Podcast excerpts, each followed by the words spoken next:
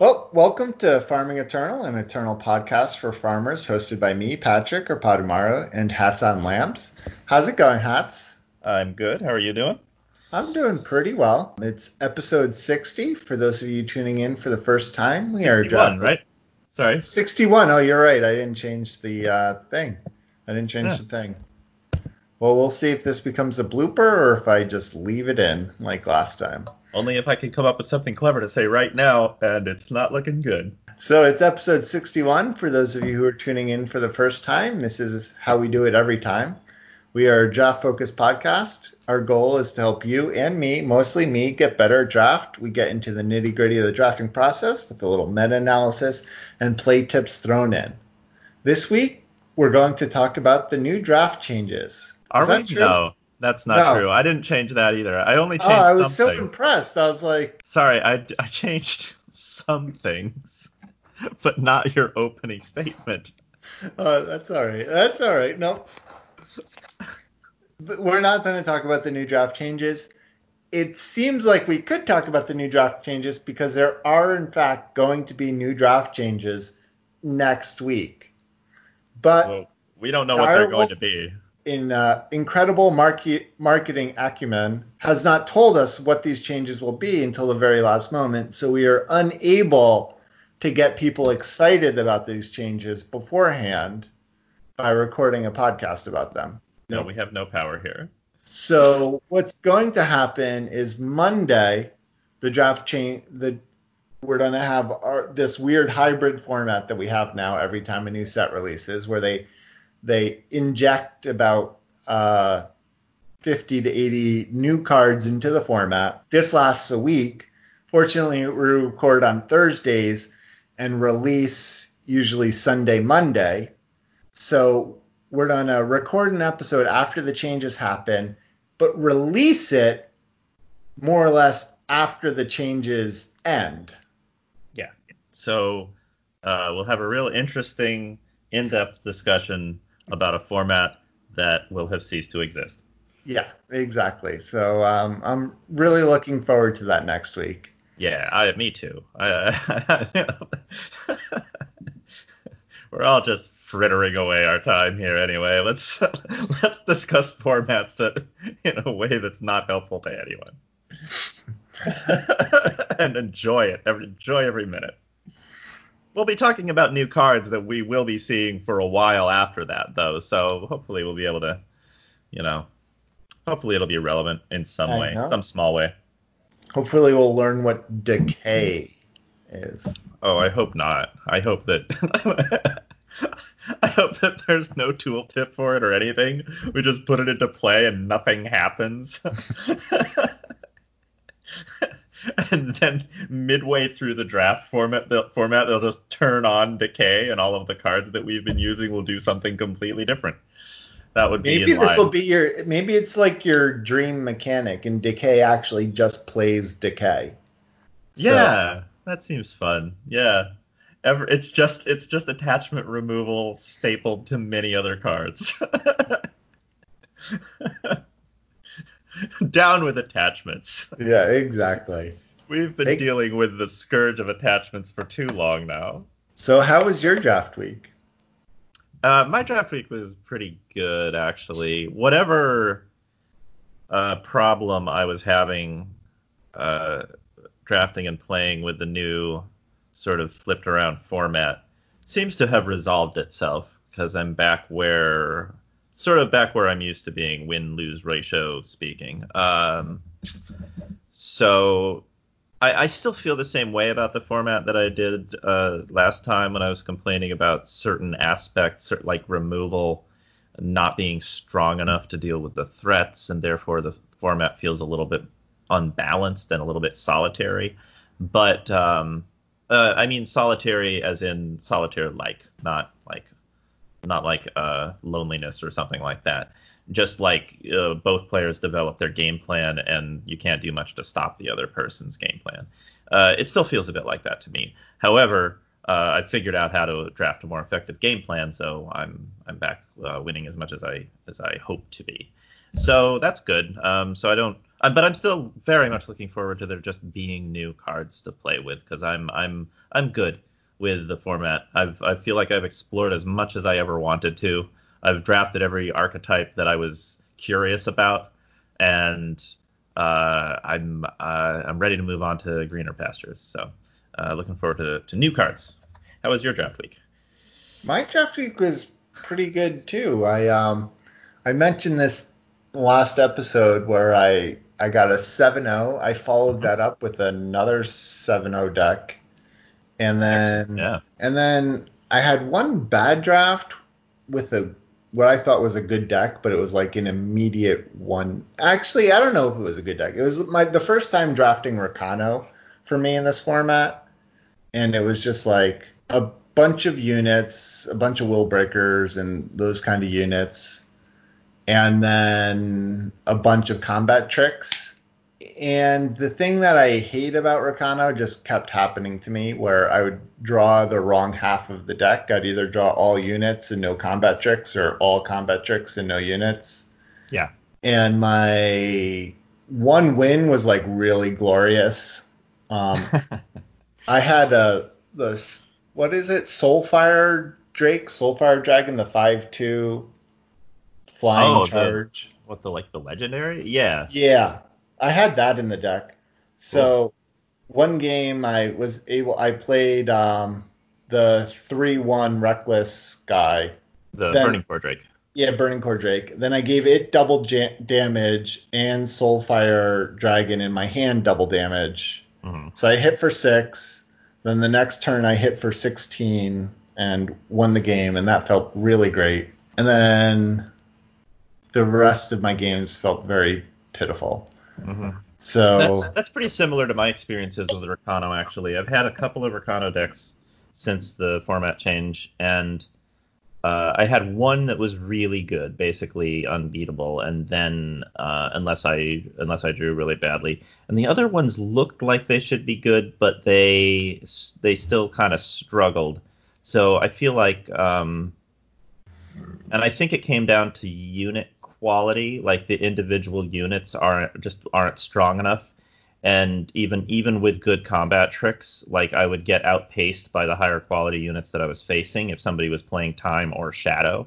And then i would i would just sort of like peter out. Uh, and uh, and i think that's it probably because there there's not as many units like um what's it called the the four one that exhausts a unit when it comes into play uh the the bar Gaudy Shaman Gaudy Shaman There's not very many. Yeah, there's not. There's not a lot of stuff like Granite Acolyte and Gaudy Shaman They're in the format, but they're not boosted. And those were the kind of things that really made, uh, you know, those aggressive strategies a little more powerful because you would keep pushing damage and provide another body on the board. Whereas with the combat tricks, like you might be able to trade a combat trick for an opposing blocker, but then your opponent just plays another blocker, and you still have this stupid two one that you put down on turn two. So Yeah. that was the problem that I tended to have. Um, so I ended up having to draft Rakano a little bit differently. So it wasn't like flat out aggro, but more of a mid range thing where I had higher unit quality. That was that uh, I was a little bit more successful that way. Yeah, and I feel like that's just hard because you know we've talked about this a bunch, but justice is like really hit or miss on the Mhm. unit, the unit Yeah. quality. So like if you're going into Rakano, you can just like very well end up with not a lot of good units. Yeah, Yeah, that's that's Oh. exactly the problem. And it it made me. It, this is. I also talked about this last week, having s- success with Stonescar. But the fact that Stonescar gets that two one quick draw weapon, just like I would rather have that any day of the week than, than a ton of combat tricks. I feel like. Yeah, I think it's a little bit stronger. Plus, you get uh, some redundancy with the with the one one that grants quick draw to your units. You know, Mhm. you know, um, so you can get quick draw and you can kind of draft around that because if you can consistently give things like you know Inferno Zealot quick draw, then you're in a much better position than if you're just trying to like, you know, give it plus three plus three Yeah. for a turn or something. It's a little stronger. So I had a pretty good week. I had a, a bunch of fun decks that I really enjoyed. On to thanking our patrons here. So Um, as always, we like to thank our patrons for helping support this show. We do have a Patreon, which you can find at patreon.com slash farmingeternal. And for as little as a dollar a month, you get access to our show notes and recording bloopers, and you also nudge us towards our Patreon goal. And as always, we like to thank Stephen R., Mercurial Blue, Abednego, Meagles, Madness, Titus and Blossom, Parmalee, Darth Herman 2, Twin Hex, Cassandrith, Jed the Homerid, Raven Dragon, Esrich0215, Sunblaze, Work Done Sun, and Yistout for helping support the show and making it possible. Yes, thank you. Uh, thank you to all of our patrons. I really appreciate you. Yeah. And then um, this week, I want to give a shout out to Commander Salamander. Um, we played in a game, and it was a really close game. I think I must have won it because I'm having positive feelings towards Commander Salamander, but I don't I don't totally remember.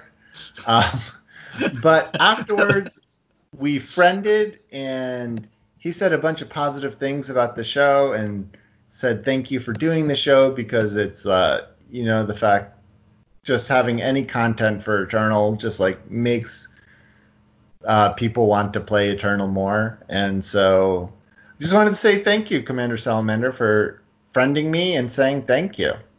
I really appreciated it. It's always fun to like talk with people who actually listen to the show because it's still kind of shocking to me that anyone does. Um, My takeaway from this is that if you uh, if if you're playing Eternal and you match against Potamaru, uh, and win, he will hate you. yeah, it's true. Well, I... so if you want to stay in his good graces, throw a few games. That's all I'm saying. Beating me, not beating me is okay. Friending me is great. I mean, that's actually why I started giving my username because for those of you who've been listening to a long time, I used to just say hosted by me, Patrick, and Barefoot Farmer at the time. Yeah. But then Barefoot Farmer would always talk about how many people would like friend them in game and say hello and that they listen to the podcast. And no one ever did it to me. So I was right. like, well, I better start saying my username in the intro. And still, no one ever did it to me. so, so but Commander Salamander did. Yeah. So, what an exceptional listener. Yeah, he's an exceptional listener. I'm sure an exceptional person and we appreciate you. And that's why you're the listener of the week this week. Card of the week, though. Yeah, card of the week. And do you have an exceptional card this week? Uh, I, I chose as my card of the week Covetous Stranger. Uh, Covetous Stranger uh, costs two uh, fire, and it is a 2 1 Stranger unit. And it says when one or more strangers attack, their owner creates and draws a treasure trove. Uh, and I wanted to talk about it because I've had interesting experiences, and it kind of it kind of relates back to our discussion about Rakano. Um, I've had very positive experiences with this card when I play it in in slower decks, like the kind of creation decks that have big relic weapons and like a, a really powerful end game, where I'm like making Edge of Prophecy and bringing it back and that kind of thing.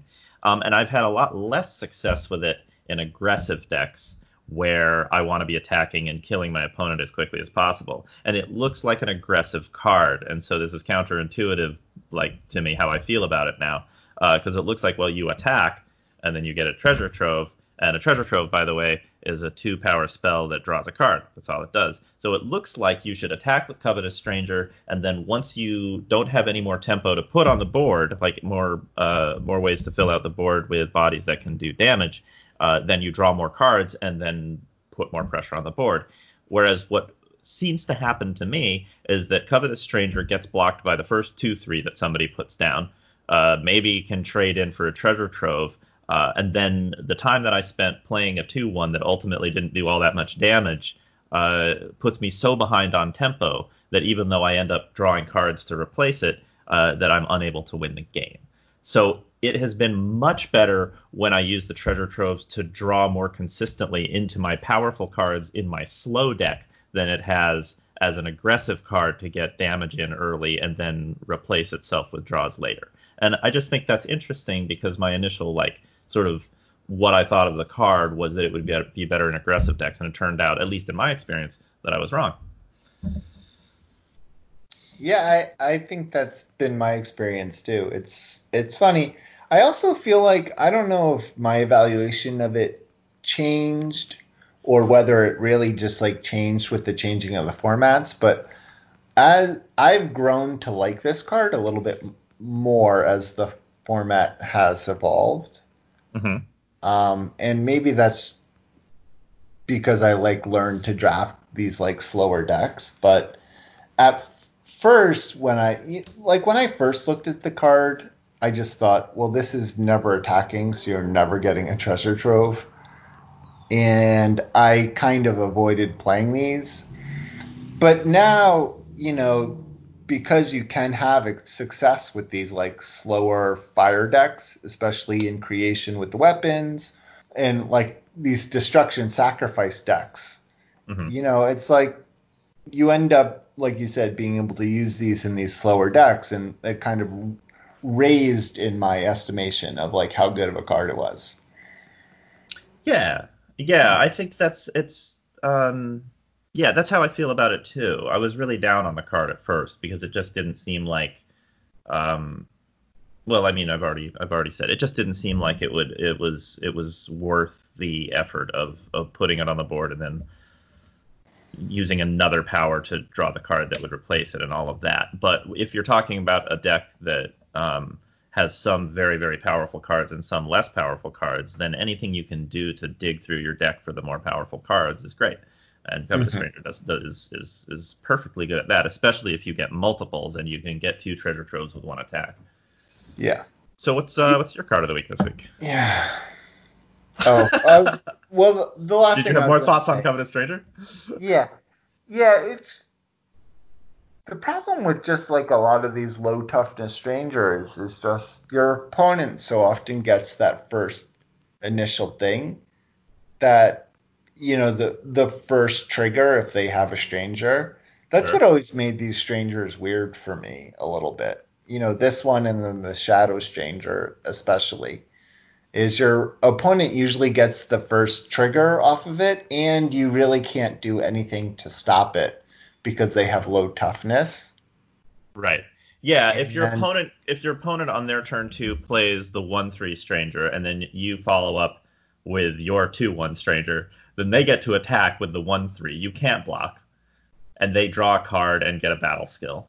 And then they play a three drop, which completely negates your covetous stranger, and you feel like you're playing for your opponent at that point. yeah, and that's the thing is uh, that was actually one of the things I. This is kind of getting into our sunset show. I guess we didn't even say what the topic, what our actual topic was, which was saying goodbye to set eight since uh-huh. the new set is coming out. We can put it in the title. yeah, we'll put it in the title and in card of the week. It's in the title and card of the week. Yeah, and we'll remind uh, you later too when we start talking about it. You'll be you'll be up to date. Yeah, but the fact that like these strangers, I felt like put too much emphasis on play draw was a big negative for me. Yeah, yeah, I think that's fair. Since three of them are two drops, uh, that's the those are the ones that you encounter the most often and and the and the person who plays their two drop stranger first has such a huge advantage. Yeah. Except for Mag Stranger. That was the weird thing with the time one. Like the Magnificent Stranger, because so many of the three drops were also two threes in this format. Sure. You weren't as punished for being on the draw. Right. Which is one of the reasons why it's the best one by far, is just its stat line. Yeah, exactly. So it's particularly bad with the uh, with the shadow one, the three one that makes a one one when it attacks, because if even if you are like if your opponent has a stranger out and then you play your three one, um, and then they get to attack and create their own one one, that's what's going to be blocking your three one you know, yeah. like it, it provides the ammunition to kill itself. It's the worst. I agree.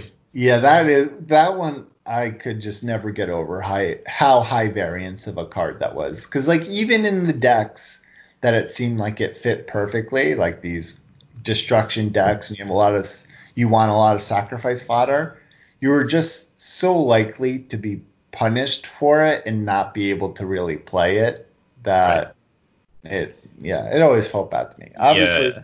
people other people played it so people tried to make it work and must have had at least some success for it but I've seen I, it in those sort of decks that can give it quick draw, and then it's quite a bit better, you know, because it is a three-one. Once you put yeah. quick draw on it, then it may may get to actually, you know, do its thing.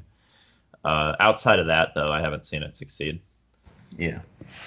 Yeah, as for my card of the week, we kind of talked a m- bunch about all of these um, sort of cute combos last week in last week's episode. And someone this week played a touch of battle and then played a boot knife with Deadly. Okay. And I thought, oh, that's kind of cute. it is. It is kind of cute. And it was pretty good. I mean, in that situation, but I just was wondering, like, is that is does that make boot knife playable? Like, well, let's you... let's let's describe the card real fast because I don't think it's a card that most people see and play that often. I've never seen anyone play it. I don't think. Oh, maybe like months ago in the last format.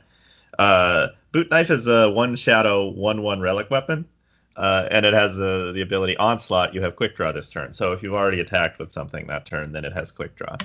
Uh, so if it had deadly, then it would kill something, anything, yes. and not and you wouldn't take any damage the person playing the boot knife you would just kill a thing for free and then you would still have the weapon so you could kill something again next turn if they if you weren't able to kill it uh, by attacking face right so yes that's that's probably that must be what happened to you is they killed two of your units well they killed one of my units and then i was able to do something fancy and attack back when they weren't expecting it and then kill their one toughness boot knife. I don't know. I mean, obviously that's a pretty cool combo, but I don't know if that justifies the slot that boot knife boot knife takes up in your deck. Um, like it's um, like it's better. So it's better to touch of battle a boot knife than basically any other weapon, which is kind of interesting, right? Because the other weapons would still kill anything, but wouldn't survive after that. Yeah. Um, boot knife is just about the only weapon, except for the really huge ones, where you can attack something and uh, and uh, with. So it's a better combo with with boot like touch of battle is a better combo with boot knife than it is with any other relic weapon. So it's interesting that way. It's just what else do you have in that deck where boot knife is is good enough to take up a of a slot in your deck, unless you have like a bunch of touch of battles and a bunch of boot knives, and then that's just the deck that you're playing. Or, or or other things to combo with touch of battle, like you've got like say two or three copies of touch of battle, and maybe you didn't get all the reverberating strikes you wanted to go with it, and so you're like, but oh wait, boot knife is boot knife works okay with it. Also, yeah. boot, boot knife's not the it, boot knife's pretty fun to say, and I I like that we were talking about it the thing that's crazy to me is that this seems even more improbable with the fact that they had switched the draft pack. You know, they switched the pack orders. Now you don't have to like draft a boot knife and hope you get a touch of battle. Yeah, I guess so. You could. I mean, there are other things that go with boot knife. There's like the uncommon that gives your relic weapon plus four plus two. So that's uh three power, right? Because that's a two power spell. So you yeah. would have a five three with quick draw on the turn that you play it. That's two cards, but you would you could kill something pretty big with it and then kill another thing. Um, so and boot knife does kill things with one toughness. It kills an Inferno Zealot without taking any damage. So there's yes. uses for it. I, I guess you could like you know, you could end up with one because you, there just wasn't anything else in the pack and you were already playing Shadow, and then you're like, hey, touch of battle. I see a plan coming together. Yeah. Okay. Yeah, I, I guess I didn't really have a ton to say about this, except that someone did it to me, and I thought.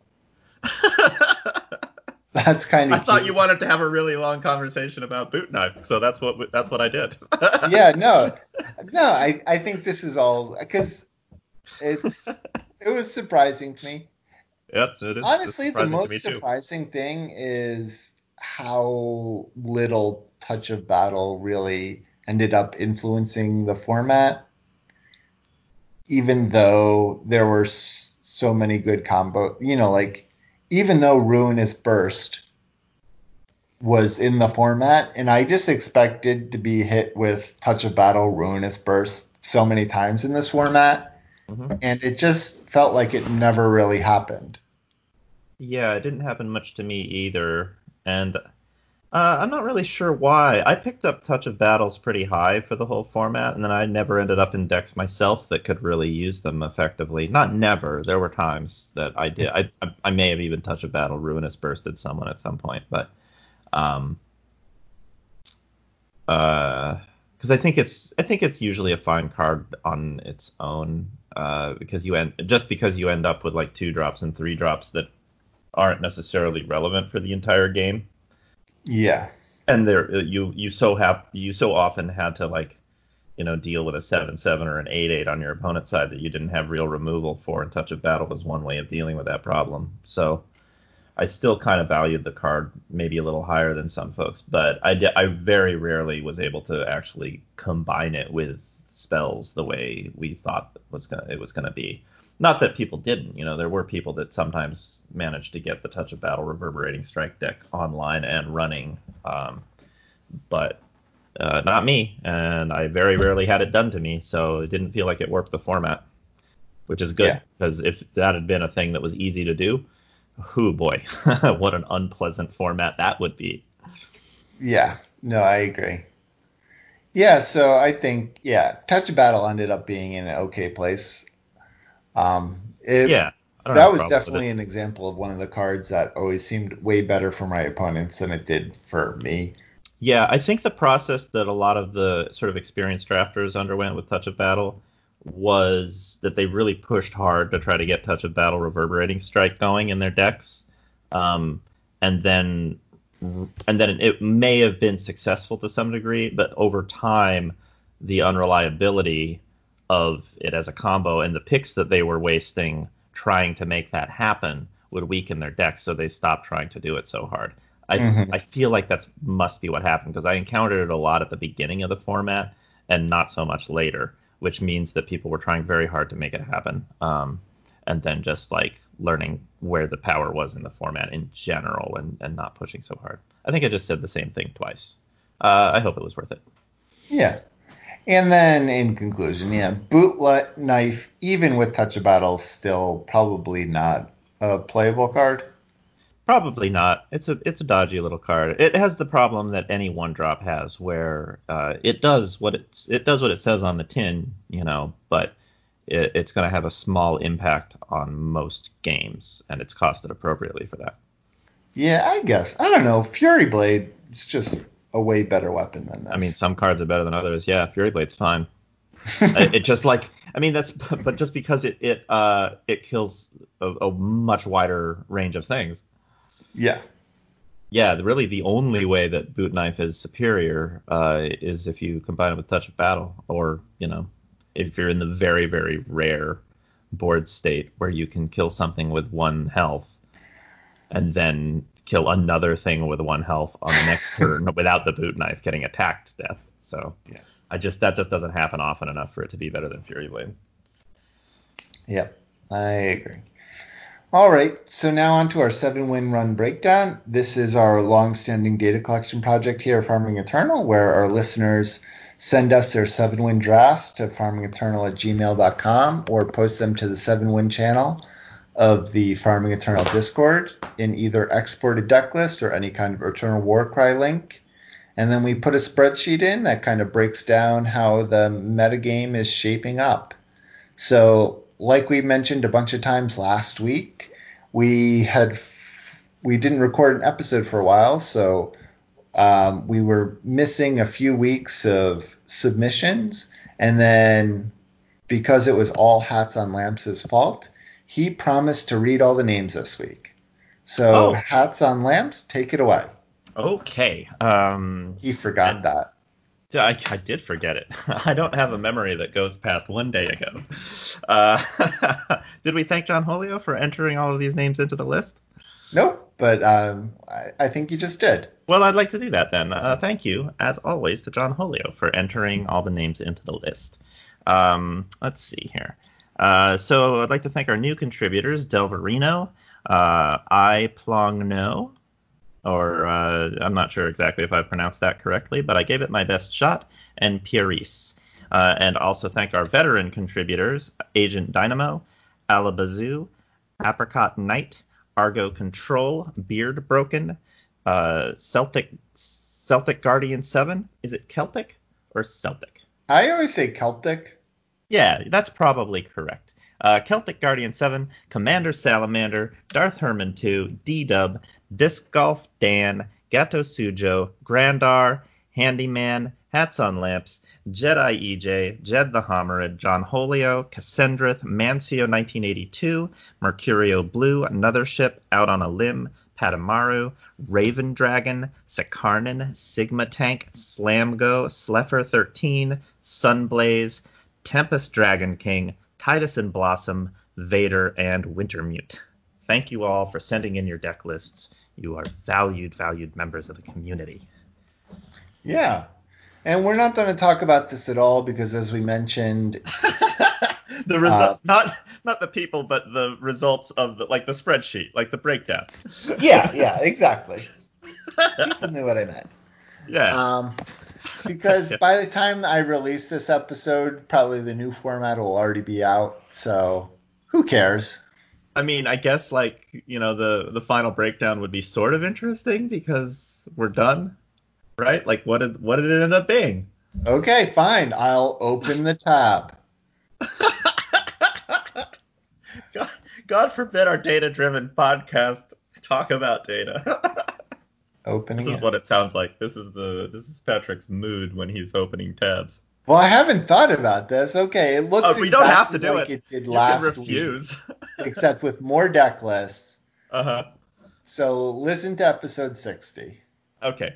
Uh, nothing's changed. Nothing's changed. Same Uh, decks are good. Same same factions are good. Yeah. Uh, let's let's let's Time's get still let's the get to our best. Shadow, Fire, and Justice are pretty all close together. Primal still sucks. I've received some pushback from on that uh, about expressing how much Primal sucks. Uh, people have told me it's not fair, and yet uh, the numbers don't lie. People don't like playing it. Yeah. And actually, I will say this week, I don't remember exactly what happened last week. It was a whole week ago. Mhm. But I do remember saying there were like a lot of different archetypes doing well. But this week, man, FTJ and FTS are like blowing everyone else out of the water. Yeah, that makes sense. Yeah. And it's really interesting because I feel like that's been kind of like one of the things I wanted to talk about in this episode, the Sunset Show, is they've those two decks, along with TJP, though it's not doing as well in this current iteration of the format, have have been kind of these like um, uh, you know these through threads throughout the whole format, where you know no matter what what Direwolf seems to do to the draft packs and pack order changes, like these guys, these two decks have been sort of the consistent winners, um, sort of the pillars of the format. Yeah, uh, yeah. I mean, it makes sense to me. Like, no matter what they did to the draft packs, the powerful cards for those two like general archetypes were kind of in Echoes of Eternity in set eight, so you could still get the skeleton of the deck and then just sort of fill in the gaps with whatever you picked up in the in the in the draft packs, um, in the curated draft packs. So, uh, not a surprise that, to me that they they both that both of those decks still uh, kind of stayed consistently strong the whole time. Um, yeah, Yeah, and I agree. I agree. And the other thing is, I mentioned this last week also that this was there were a lot more two color decks than in previous formats. This is still three color dominated, um, but we continue to get more and more a, a bigger percentage of two color decks appearing. So people continue to have more and more success with two color decks. I personally have not been able to work make that work for me very well. I've had some good two color decks, but uh, nearly all of my seven win decks have at least been splashing a third faction. Right.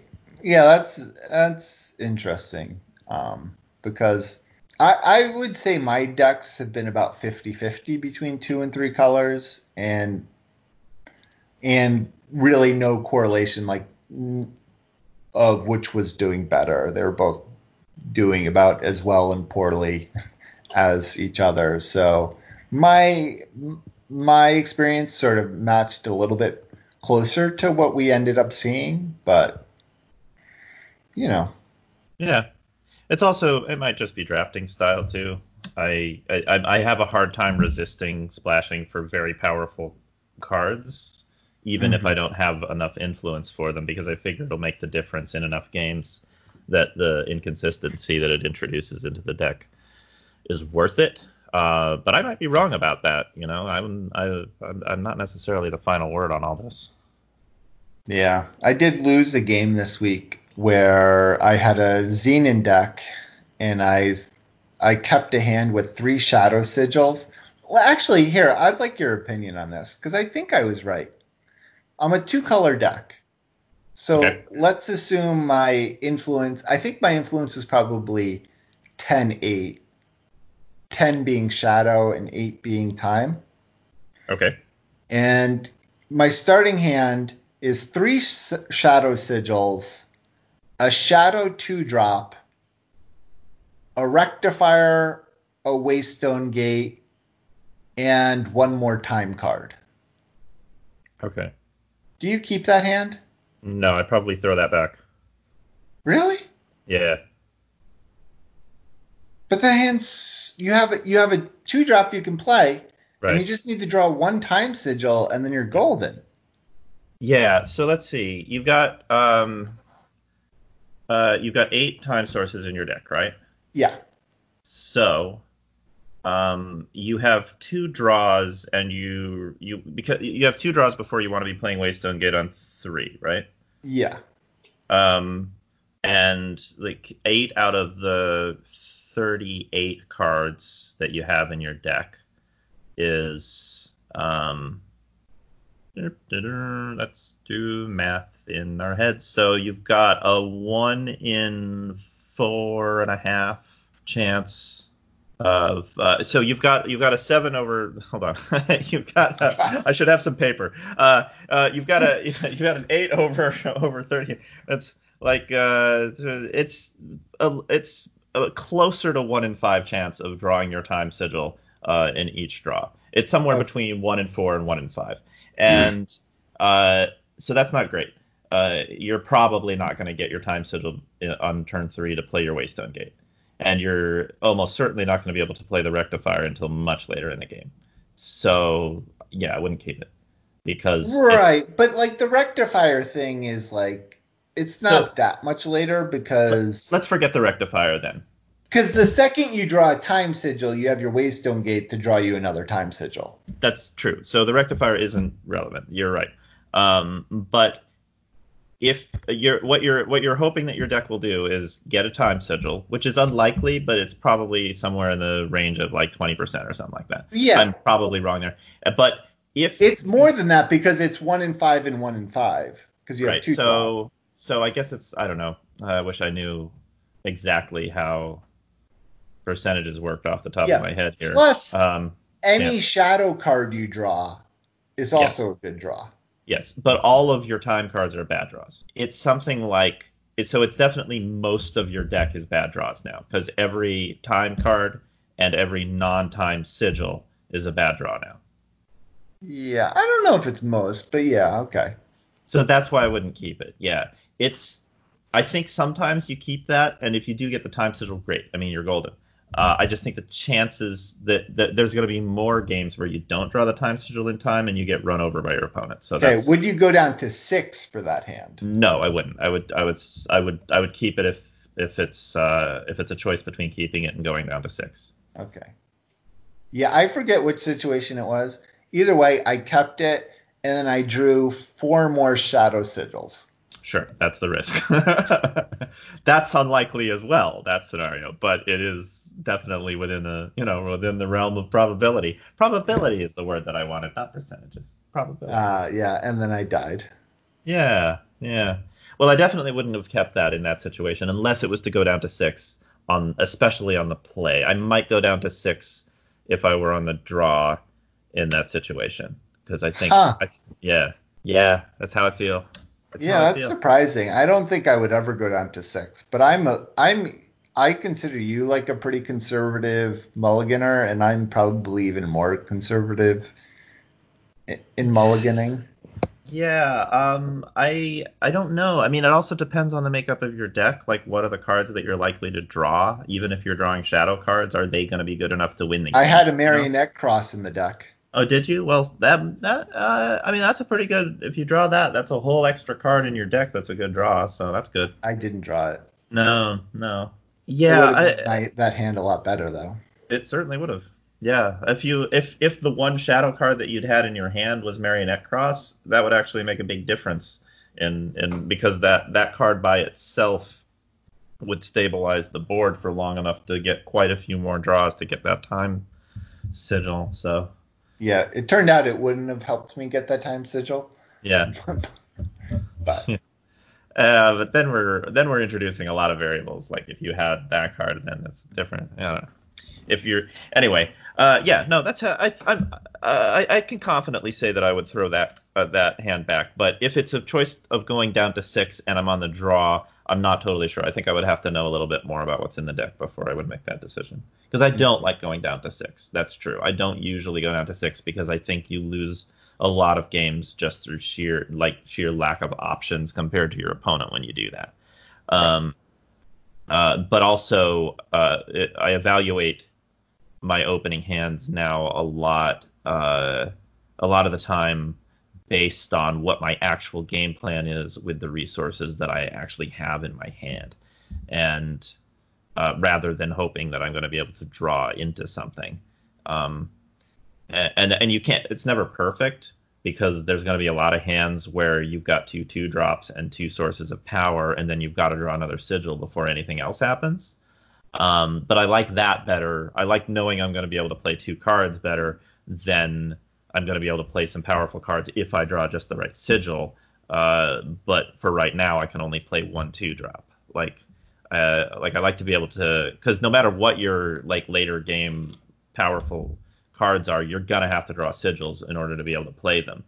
But if you've got a couple of two drops that you can drop, you've got a lot of options on like you know block, you know double blocking one of your opponent's plays, or or, or just getting pressure on them so that they can't pressure you. You know you've got more options if you can play more cards for sure.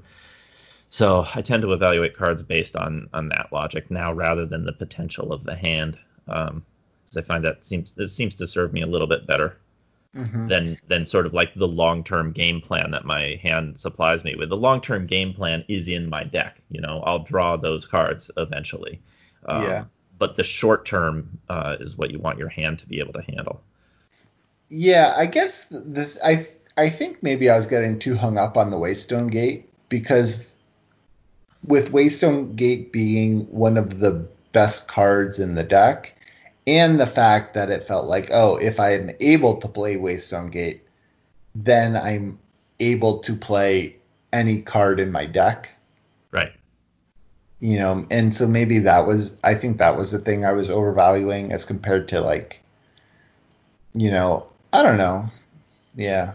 Yeah, you were setting I mean, up. I guess it's Gate. always just hard to throw back a hand when you feel like you have a bomb in your hand. Uh, yeah, I think that's that's true, but it's also sort of more of an emotional attachment to the bomb than it is uh, like a like a logical assessment of the hand. Um, yeah. But I definitely have made the same mistake myself. Where I'm like, oh well, this is the bomb that I drafted. Like pick one, pack one.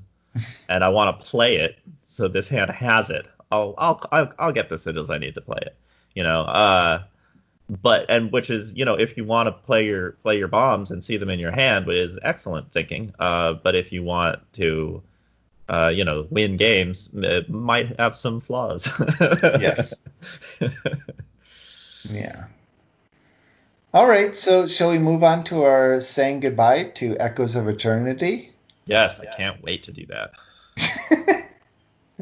it's been a while. I, you know, I'm actually these past couple weeks I've been feeling a, a lot more positive towards this format, a little yeah. sentimental even. Um, so I think we're gonna, you know, kind of be the yin and the yang to to set eight here. That's great. In, conflict is conflict is the center to any good story. In the in our sunset show, uh-huh. so uh, we kind of do a um, sort of a limited resources, which is a Magic the Gathering podcast style sunset show, where we kind of ask a bunch of questions and answer them and kind of say, you know, give our final thoughts for the format. So, yeah, yeah. to begin with, so Hats, what is your one sentence summary of the set eight draft format? I hope I get a disjunction.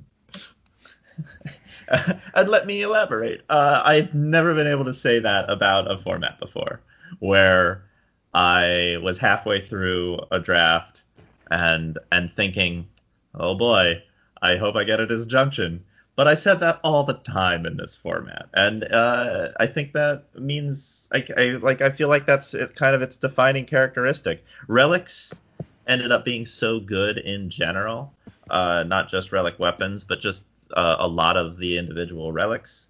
Um, and being able to bring them back from the void was good, and being able to destroy your opponent's relics and also just any attachments uh, for that matter was good uh, where it ended up that a disjunction, a card that I know I've talked about too much on this podcast, but I'm not done yet, uh, or disjunction ended up being a really strong and reliable card. Even if your opponent wasn't playing any useful attachments, chances were you could do something with it because you were playing good attachments or relics or weapons. So uh, it's just kind of cool that they managed to craft a format where a card that normally would be like, oh, do I really want to put this in my deck? uh, felt like a gift if you happen to see it. Do you have a one sentence summary of the set eight draft format? I don't know. Did I? Um, it's a question that only you can answer. Thinking about it. All right. This is a good time to be thinking about it. Yeah. I can talk more about disjunction if you like. if you'd like uh, to hear more about my thoughts on disjunction, you can look at any previous episode of Farming Eternity. Well, he's finally accepted how much he talks about disjunction. I, I like that I have some consistency. I'm like uh, I'm like I'm like my dad telling me the same stories about 20 times. Have you heard about the time that a guy got killed in my office building? Yeah, I have. I've heard about that a lot.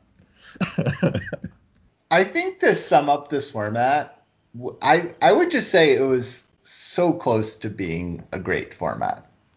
Oh, oh I thought we were going to be the yin and the yang. no, I no, I had a, a blast. The card that I've been thinking about a lot, especially after last week's episode, where we where you kind of just talked about how much you hated Waystone Gate. Uh huh. Like Waystone Gate had like a lot of positive aspects to it too.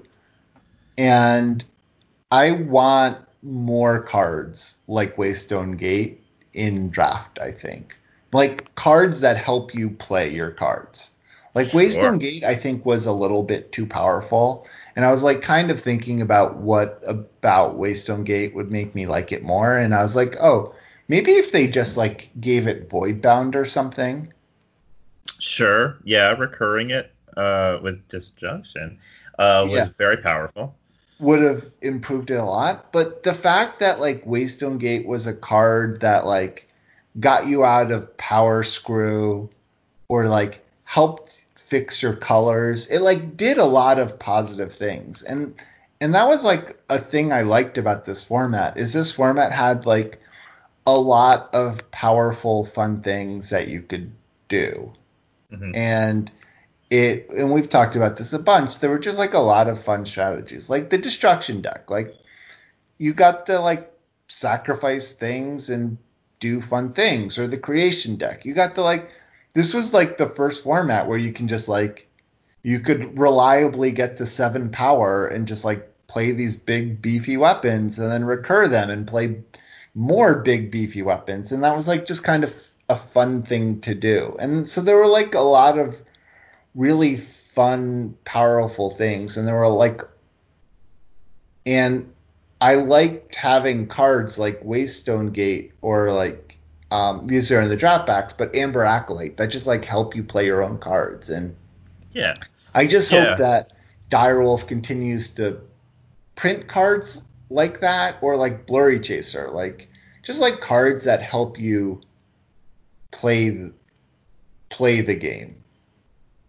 Um, what I mean? yeah, Like well, that sort of reduce the number of games that are decided by power screw or, um, yeah, uh, uh, just just make just, yeah, just make the just increase the number of games where both players get to more or less execute their game plan, and then have each other's game plan bounce off of each other, rather than have one person kind of dominate a game because they drew better.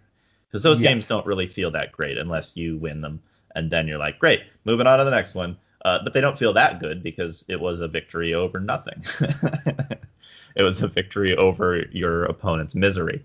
Whereas uh, the kind of draft games where it's like close and the decisions that you make matter make it feel like you're playing a real game and your hobby is worth something.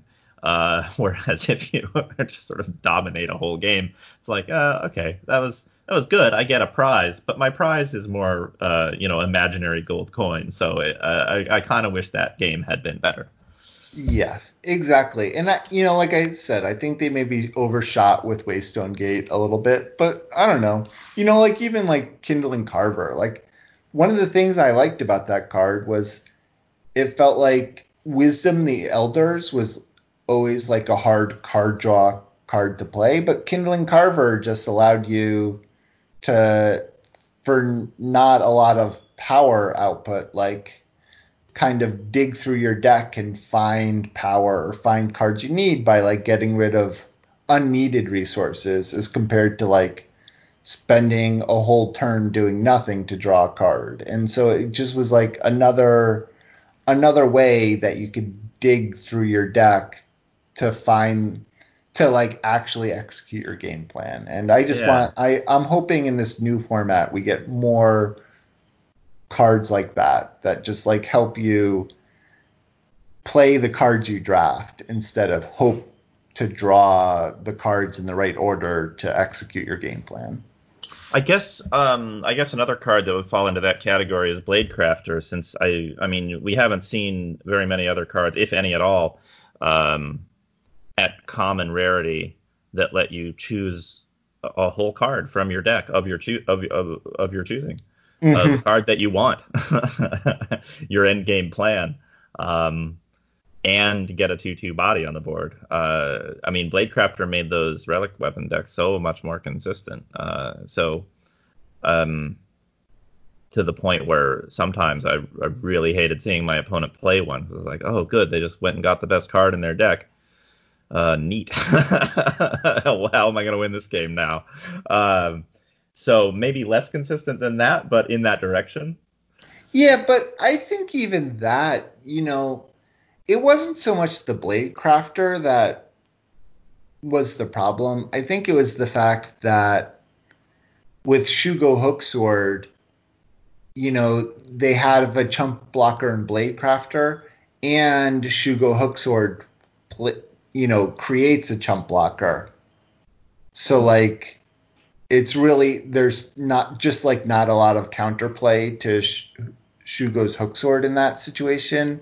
And then with um, Edge of Prophecy, there was just so much recursion, especially in the earlier iterations of this format, that you know it. You know, Edge of Prophecy was like a lot better of a card than in this format than it could be. Like, you know, like in this latest iteration, you take away disjunction and you take away a couple of these ways to recur Edge of Prophecy, and that becomes a, a much less oppressive card. That's true. And uh, yeah. And so I feel like a blade crafter without like a Shugo hooks, you know, like you can imagine a blade crafter where yeah, it's just a very good card, sort of more in line with what I'm talking about than a card that draws a card that you just like can never deal with. You know, like a yeah. Shugo hook sword because you now have two chump blockers when when they draw the Shugo yeah, hook sword. Yeah, it was the combination of the weapons that you were capable of going to get with Blade Crafter and the fact that Blade Crafter existed. If the best if two of the best cards in the format hadn't been relic weapons, then sure, Blade Crafter would just be a card that went and got another card. but instead, all you needed was one Edge of Prophecy, one of the strongest cards in the format, and Blade Crafter would be another copy of that card essentially in your deck, and that's yeah. a very that's very good. Yeah, and I don't even like a like I didn't even mind that. Yeah.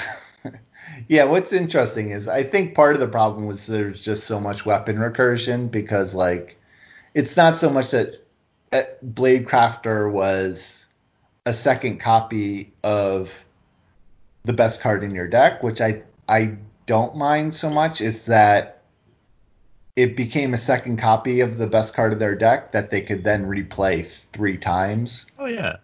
Which, oh uh, yeah, the combination of all of those things is why creation was maybe the best archetype in the format.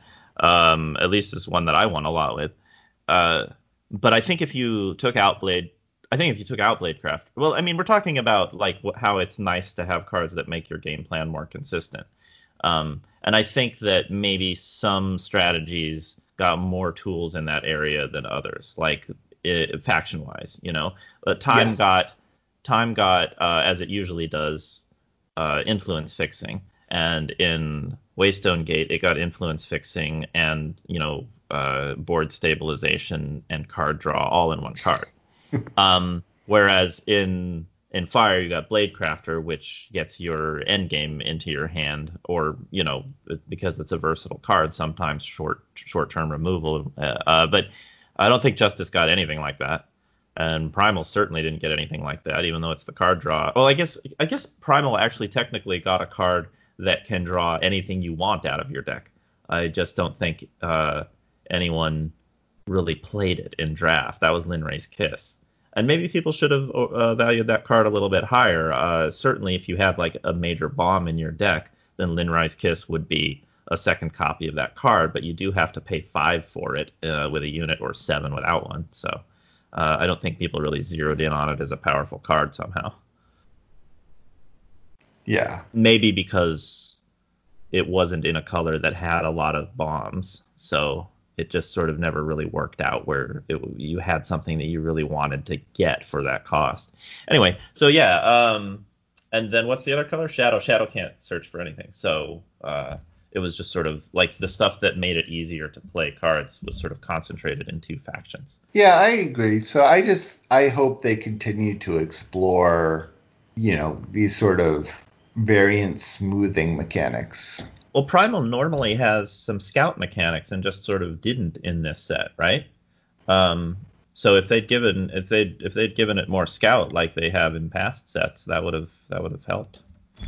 Yeah, yeah, and I mean, like in the draft packs, you know, like in this last format, they I always forget the card name. You know, they had the two one looter that's you know, helps you sort of dig and stuff. But I don't know, Primal was just so bad in other aspects. You know, you couldn't really felt like you couldn't really take advantage of of of that.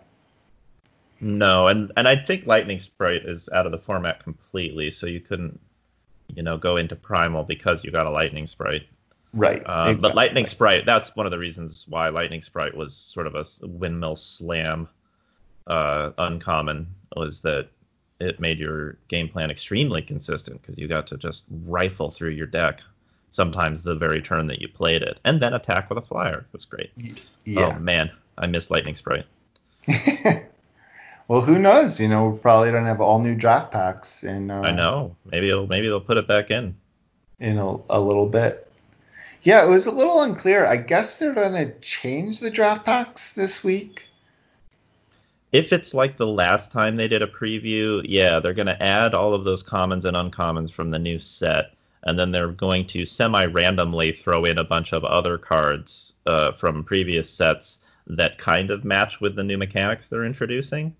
Um, yes. But but if it's also if also if it's like the preview the last preview, um, the cards that like the mechanics that they kind of focus on at first won't mm-hmm. be necessarily uh, major uh, themes in in when in the in the draft in the full draft format when they released that because I remember them having like uh, nesting raven in the preview cards and mm-hmm. possibly book club yeti as well which were uh, units that were notable because they could sacrifice themselves for zero power and they also had some tribute cards that of course, activate if one of your units has gone to the void this turn. And it seemed like that was maybe going to be a theme in the new set was, you know, cards that can sacrifice themselves and also tribute cards that benefit from something having died, but they didn't that theme wasn't present at all. They did there were hardly any tribute cards in, in in set 8.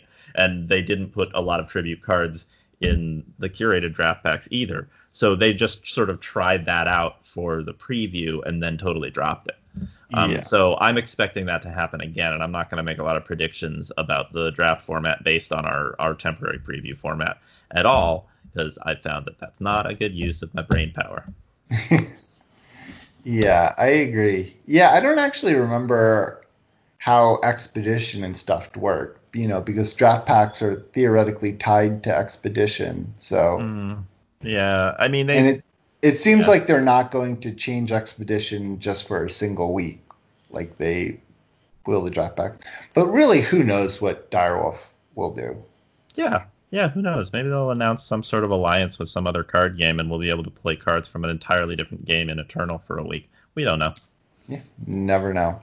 All right, so um, on to our next question. So, how did you end up liking this format? Well, that's gone up and down for me. Uh, I was I really liked the format at the beginning. I liked the fact that relics were a whole sort of like um, a whole sort of vector to explore that we hadn't really been able to do before in draft. Uh, I liked that.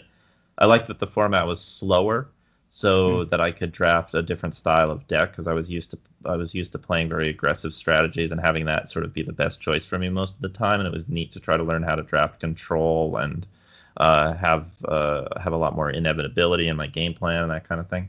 So uh, so I enjoyed that. I think there were a lot of different decks that you could draft successfully. Obviously, time was massively overpowered for part of the format, but um, uh, they did they did end up kind of adjusting that, so it was a little bit more balanced. And uh, so there was a period there where I was really enjoying it, and in some ways, it was one of my favorite formats.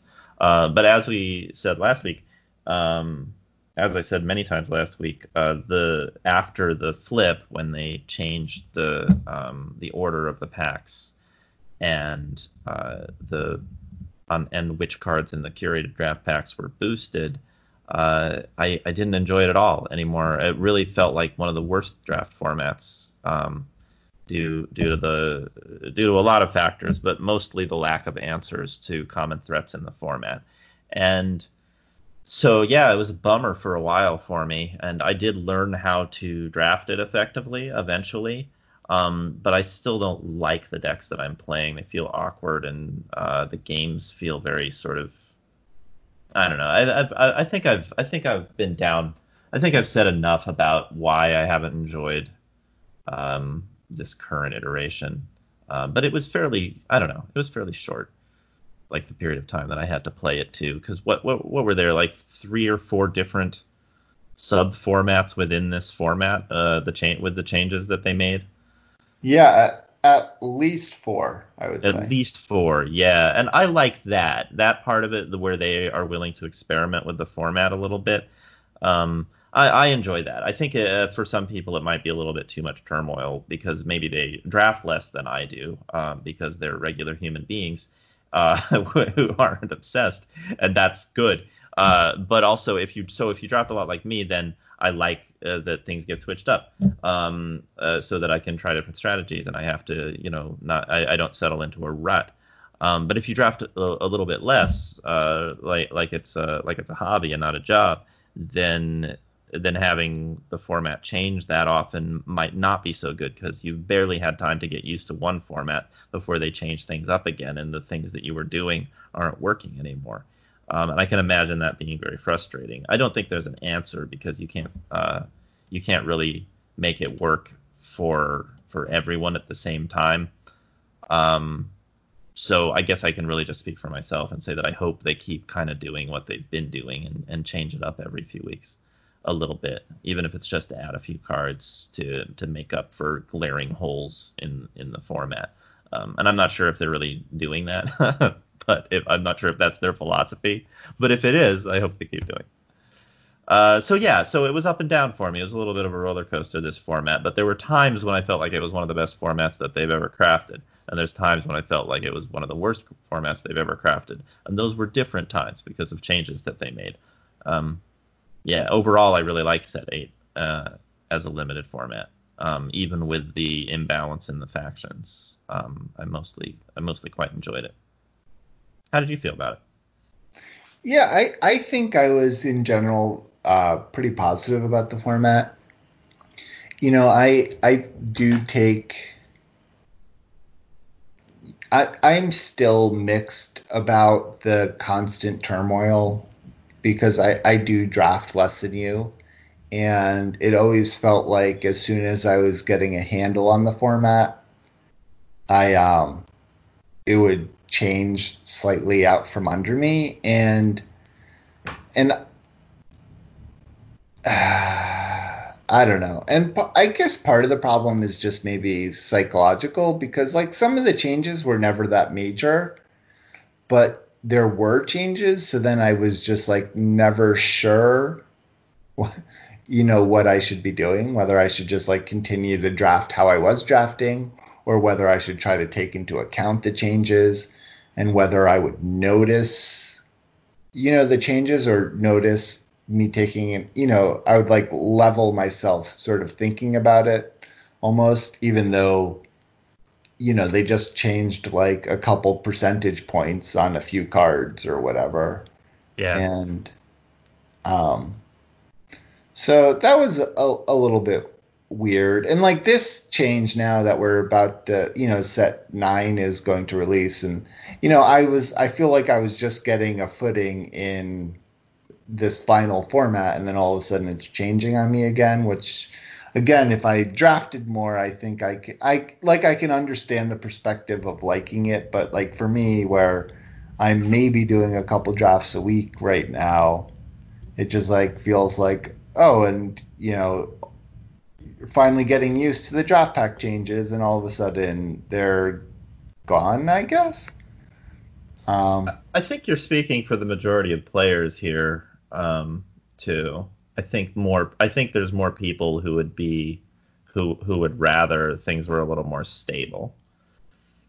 That's my sense. Really, yeah. it's just it, really I'm just entirely guessing because most of the people who play the game less also post less on like Reddit and and Discord and so forth. So I'm really assuming that there's a lot of people that are not entirely obsessed with the game that play it for fun and therefore draft a, a few times. And the the the, the for, it, the format probably changes more often than they would like. Seems yeah. seems like a reasonable assumption. And I, I I think I would also feel a little bit better if the if I felt like the draft changes had a purpose, uh, more of a purpose behind them. Uh huh. And you know, because I mean, this is just a constant thing with Direwolf is they they don't like to over communicate things. Um, and so you know once again we've been doing a lot of comparisons to magic recently but you know like with magic when they release a new set like someone from r&d writes an article that explains like here's the 10 archetypes that we planned for this set and here's how many people we think like we think at in a pod you know red black can support two drafters and this archetype can support this many drafters and and they kind of really lay out their like thinking behind the draft format and you know sometimes they're right sometimes they're wrong. And you know the meta will evolve on its own but you really get a sense of what they were going for. And because direwolf doesn't communicate as well it's you know it's like fun because like there's a lot of exploration but like sometimes they do changes and it's like you feel like there's has to be a purpose for it, but it's like, why did they add these five cards? Or like, why did they boost these 10 cards and stop boosting these 10 cards? Like, what, what were they imagining?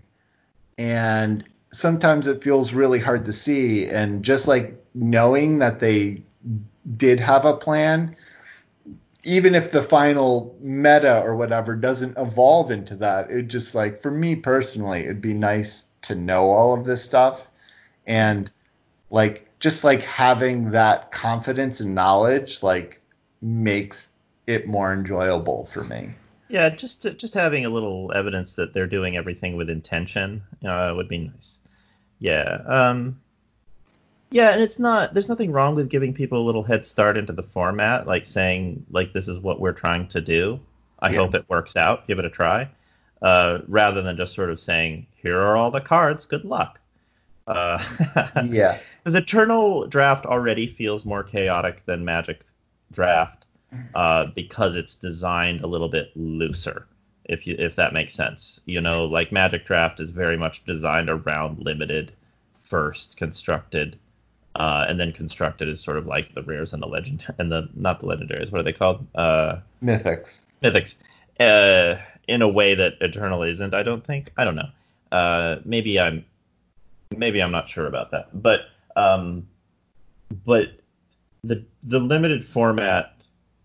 We talked about this a little bit last week uh, too about how there are certain color identity cards that don't make it into every limited format for Eternal for various mm-hmm. reasons, and they make it feel like a little bit more Wild Westy. Like you just sort of have to figure out what's good this time, rather than relying on some consistent draft strategies that apply to every format, and then learning how this format is different.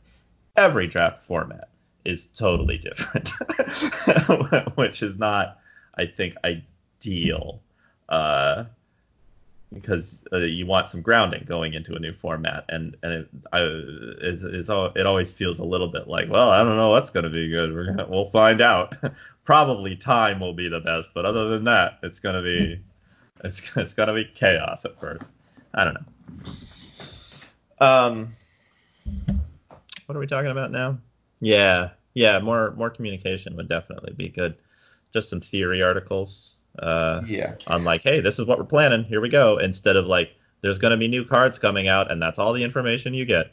Yeah, and for me, honestly, like, even like if they don't, even with like the new set, because that's like an initial big thing, and you're like, well, you know, they came out with the new set, they came out with new packs, they obviously had a plan. But when they're doing like four or five changes throughout the format, and it'd just be nice for me to know like what they were hoping to accomplish with the changes. Um, right. We do a lot of speculation here. Uh, one of the first changes they made when they um, when they when they changed which cards were boosted and which weren't uh, was that it's we we guessed that they were trying to weaken time as a faction because they introduced some cards in the curated draft packs. They didn't introduce them, but they boosted cards in the draft packs that we didn't think were as strong as the ones that they boosted for the other factions. But we had to guess that. Like we looked at it and we are like, maybe that's what they're trying to do. I don't know because they didn't say that's what they were trying to do. They said they did say they were trying to restore like balance between the factions, right? Like that was somewhere that they said that. Yeah, probably. But there's nothing wrong with there's nothing wrong with saying time is too powerful. We know that, and we're going to try to make up for that uh, with this next change because uh, like that doesn't. I don't see any reason for that to be hidden knowledge. Like there's still going to be stuff for drafters to figure out, and there's going to be all of the expert level stuff that the best drafters try to figure out, even if they know what the overall goals are uh, in in in the changes that they make to a limited format. There will always be more for us to discover on our own. Um, so giving us some information doesn't like spoil the format for anyone. Um, I'd be totally happy because that's that. I, I agree. That's something that I like about the approach that Magic has had for a long time now is they just tell you everything. You know, they don't tell you cards. They don't tell you all of the cards that are going to be coming out right away. They they space that out to to build excitement. But in terms of their theories and the process they went through for the design and all of that, they love telling you that stuff, and it's great. It's yeah. great to read that stuff. Yeah, Direwolf doesn't do any of that. It's it's kind of a shame. All right. So, what faction ended up being the best? Time ended up being the best. Yeah, yeah. I think this is a, a consistent theme over this podcast in the last few sets. Is times oh somehow Still manages, somehow manages best. to be the Time. best. And uh, and once again, this was the exact same in the last format. It's like Time had the best two drop and the less the best late game. Yeah. And once again, Time had the best two drop and the best late game. Yeah, it did. Um, best two drop was Magnificent Stranger, and the best late game was, I guess, Waystone Gate. What else? There were other things. Um, but so what Time does well in the game overall is to have big, efficient units, uh, influence fixing, and uh, I guess they have silence. It's one of the factions that gets silence as a keyword, mm-hmm. um, and silence is very effective and limited.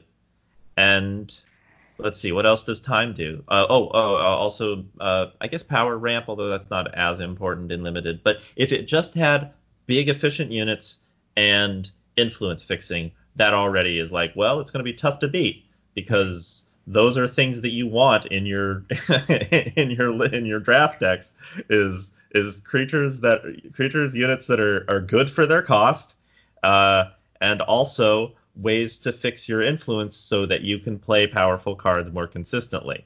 Uh, the two best things that you can have are both in time. And uh, like the other factions have all sorts of tricky things that they can do um, but uh, uh, time still got that.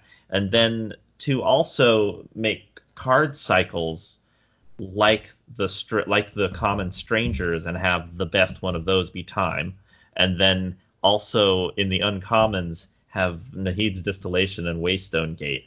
Uh, like the like Waystone Gate is part of a two card cycle, basically like a uh, bottle bottle of storm storm bottle bottle some bottle something bottle storm um, bottle storm uh, uh, Waystone Gate and Bottle of Storm are obviously very similar cards in a sense. They cost three. They are relics. They cost three to activate, uh, and then when they go to the void, they give you an extra thing. Whereas Bottled Storm does one damage with its ability. Waystone Gate draws a card, which is better than doing one damage. it draws only sigils, but it's still drawing a card, and it fuels itself and then its ability is to make an 8-8, which in, in a sense isn't as good as drawing three cards, but in limited, getting a free 8-8 uh, may actually be better than drawing three cards because it immediately impacts the board, and it's probably worth three of your opponent's cards because they're going to have to deal with that thing. So anyway, yeah, all of it, we know that Waystone Gate is good, but it's just an example of how when they do cycles, the time version of the cycle is always the best one. Uh, and, and that's not that doesn't have to be true. If they wanted to balance the factions, they could change that when they do cycles. they could they could not make Nahid's distillation dramatically better than any of the other spells that did something but cost two less when you uh, exhaust a creature. When like thunder, I think thunder the, the thunder thunder of uh, wings is the yeah. closest to being a good is also a great card, but still you would take Distillation over Thunder of Wings, and that's a that's a four two flyer with charge for three. so that they could fix this. They have the option to say, you know what, we've made time way overpowered the last like 90 draft sets. We can fix it this time. They could. That's a decision that they could make. Yep. Or they could be like Primal, where they're like, "Oh shoot, we fixed it. We better change this up." Yeah, we fixed it for too long. Let's break it again. Um, uh, yeah. Okay. Yeah, I agree. Time was by far the best. Um, we'll see what happens in set nine. I'm looking forward to it. I'm looking but, forward to discovering why time is too good in this set. yeah. the but yeah, I I honestly don't mind. It's it's so hard to know how I, I feel about it honestly because like I think there's good aspects because time is doing really good stuff. So like I'm glad there's influence fixing and silence and big stuff to win the game in the game. And as far as I can tell, this has been true the last few sets is like time is the best faction and it's always open. So somehow, yeah. Yeah, somehow. So I I don't totally understand how it works. So it's never actually felt like that horrible in a sense. So there are definitely worse problems. Oh, yeah. I mean, and there's nothing intrinsically wrong with one faction being better than the others. Um, more like morally speaking, um, the the harm that it does to a format is that it uh, is that it makes it unbalanced and makes it makes it so some strategies are dramatically better than other strategies, which means that you have less options during a draft, which means it's harder to, uh, which means that there aren't as many, you know, invisible paths through the forest, so to speak. You know, mm-hmm. you you've only got a couple of paths if you want to if you want to win drafts, and uh, I think a format is healthier and more interesting the more paths there are to follow. So that's all. all. That's the only reason I want to see the factions balanced is because I think it's more uh, it makes the game more fun. All right. So time ended up being the best faction. So what was the best deck of the format for you? The best deck? Yeah. Like best archetype, you mean? Yeah. I I still think it was probably the creation deck, the relic weapon recursion deck in terms of sheer strength. When I was in that deck, I was the most confident that I'd be able to just win game after game. Yeah, I agree. I think that was probably the best deck, and it was one of like the coolest decks to draft. Like I, it was cool that there was a deck that consistently got to seven power and then got to play all of its super powerful cards. Yeah. Um, uh, it made weird like it made weird cards like Victor's Feast good. You know, um, because like I, I don't I think it was impossible to evaluate Victor's Feast when I first saw it, and um, and then I realized when there that there was a shell for it uh, where you were trying to get to seven power and then recur impossibly powerful cards with cards like Turn Back Time then Victor's Feast was like, oh, this totally makes sense. Uh, you get a chump blocker, you get to draw, so you're more likely to draw the powerful cards that you're looking for. You get to ramp, uh, so that you can play your seven power card on turn six, and you get an eight eight, which is your finisher for your slow control deck anyway. Great. That's the card I'm looking for. but it didn't make sense until I realized there was a deck where it had a home. Right. Uh, so it was like I was like all over the place on that card. But once I was like, oh, I'm going to have a turn back time and, uh, you know, and I'm going to have seven drops that win the game. I was like, well, now, now I like it. Now I like it. It's got a home, this bizarro card. Great. Uh, and there were a lot of cards like that. Um, and uh, you got to play cards that you normally wouldn't play in a limited deck. And Uh, uh, and yeah, I mean that's one of the things that I look for in a format. I mean, for all of like the complaints that I had about sort of the Wild West feeling of each new limited format in, in Eternal, where like you're going to have to figure new things out. Sometimes there is a payoff where you get to draft the kind of deck that you normally wouldn't, and uh, or you wouldn't have in previous formats, and and that's great because then it feels like you're playing a whole new game, uh, and that's why we play these collectible card games is it was sometimes it gets to it, it feels almost like we're playing a new game um, uh, without having to learn how to play a, an actual whole new game. Mm-hmm. Yes. Cool. So, what was the best common in set eight? Uh, before the nerfs, definitely Rectifier. Um, Rectifier was the two one that silences two two one for three time that silences uh, another unit and also has corrupted corrupted two, so it gets to do it again after it dies. That was that was the most powerful common overall. Um, after the nerf, I'm not actually sure if it's still is. I don't feel quite as good about just sort of jamming it in every single deck, but it's still a powerful card. Deals yeah, and it's also it's hard to figure out what the best common in set eight is after the nerfs because the nerfs came along with the draft pack changes. And so you're never really faced with the question of which which comment, you know, pack one, pick one, which common would I take first? Because you're never pack one picking set eight anymore. So right. Whether or not you can reasonably put a, a a card with with double time influence in your deck is now a real factor when you see a rectifier and uh, if if if you were seeing it in pack one, you'd be like, well, I'm just going to take it, and then I'm going to draft time. But now, like you've got a whole pack that is telling you whether or not you're going to be able to draft time. So yeah, yeah. That, it totally changes it. It's much harder to evaluate now. So, but but before the switch, I was completely confident in saying Rectifier was the best common. Even if you didn't want to play uh, like all of the copies, like like I don't know if it was right to play three or four copies. The first copy was always something that you wanted and you would put in any deck because the effect was just so powerful. Yep, and so splashable. So yeah, yeah, exactly. You could splash it as removal. Yeah, yeah, and for me, runner ups are probably Magnificent Stranger and Biting Winds.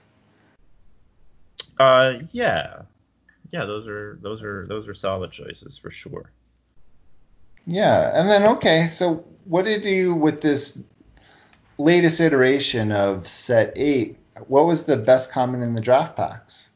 Uh, it's real hard to me for me to answer that honestly. Um, I I think my top choice is probably Amber Acolyte. Uh, that's that's the two one for for three time. Um, and when it comes into play, you draw a sigil of your choice from your deck for mm-hmm. kind of all the reasons that we've been talking about how why time is good is because you get to fix your influence um, but also put a body on the board um, like if i have an amber acolyte in my deck i feel safe drafting a lot of different strategies because i know that amber acolyte is going to make it easier for me to do that and also chump block if necessary to give me the time to do that and also if i have something like horn of plenty it will I'll be able to keep keep that body relevant further into the game. So I think it just fits so well into so many strategies uh, that I'm kind of happy to pick it up if I don't have a really powerful uncommon or rare to look at. And then after that, uh, then maybe Horn of Plenty. I know this is a card that I'm not quite as high on as a lot of people, but it's definitely a powerful card. And then Wormstone, which is a seven seven for four yeah. Um, you have to jump through one hoop to make Wormstone a seven seven for four, but it's it's uh, you're gonna play spells in your deck, and it's a it's a big it's it's a very efficient card. So uh, yeah, all of all of those cards are in time. I I agree. Yeah, the only card that was close for me, and again, I would never pick it over any of these cards, was the the two one quick draw weapon. But mm-hmm. that's just like also a card you don't pick that early. It's not like a pack one pick one card. But it was a card that I wanted any of my aggressive shadow decks to have. Right. It's extremely good in some strategies, but it's not sort of universally good the way the way the time commons are. Yeah. So yeah, that's that's the thing is um, like when you're picking those early picks, you want cards that you're probably going to play in whatever strategy that you end up in, and time is real good at doing that. Yeah. All right. So then, what card were you hoping to open in set eight? And I just want to say that this question is my least favorite of all the questions. just because I don't I don't know, maybe I don't my I don't function that way where I'm hoping to open certain cards. Uh like I can't hope to open certain like a legendary because it's such a rare thing and like there's a lot of legendaries that I would pick up just to be able to play with them, you know. Um Yeah, and and are there any that you would love to play with? Yeah, no, I know.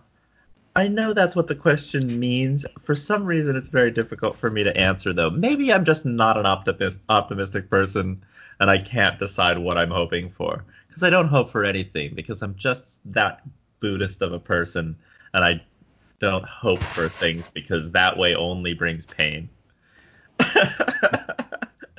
uh, yeah, like Mm, I don't know. Like I want to open a Grodov stranger, right? I'd take it and play it.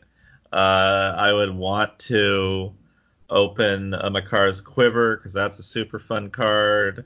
I'd want to open. Um, there's a. I mean, uh, well, I would want to open a Pale Rider's Timepiece because that's the most unfair card ever. But I never did. I played against it multiple times, but I never opened one.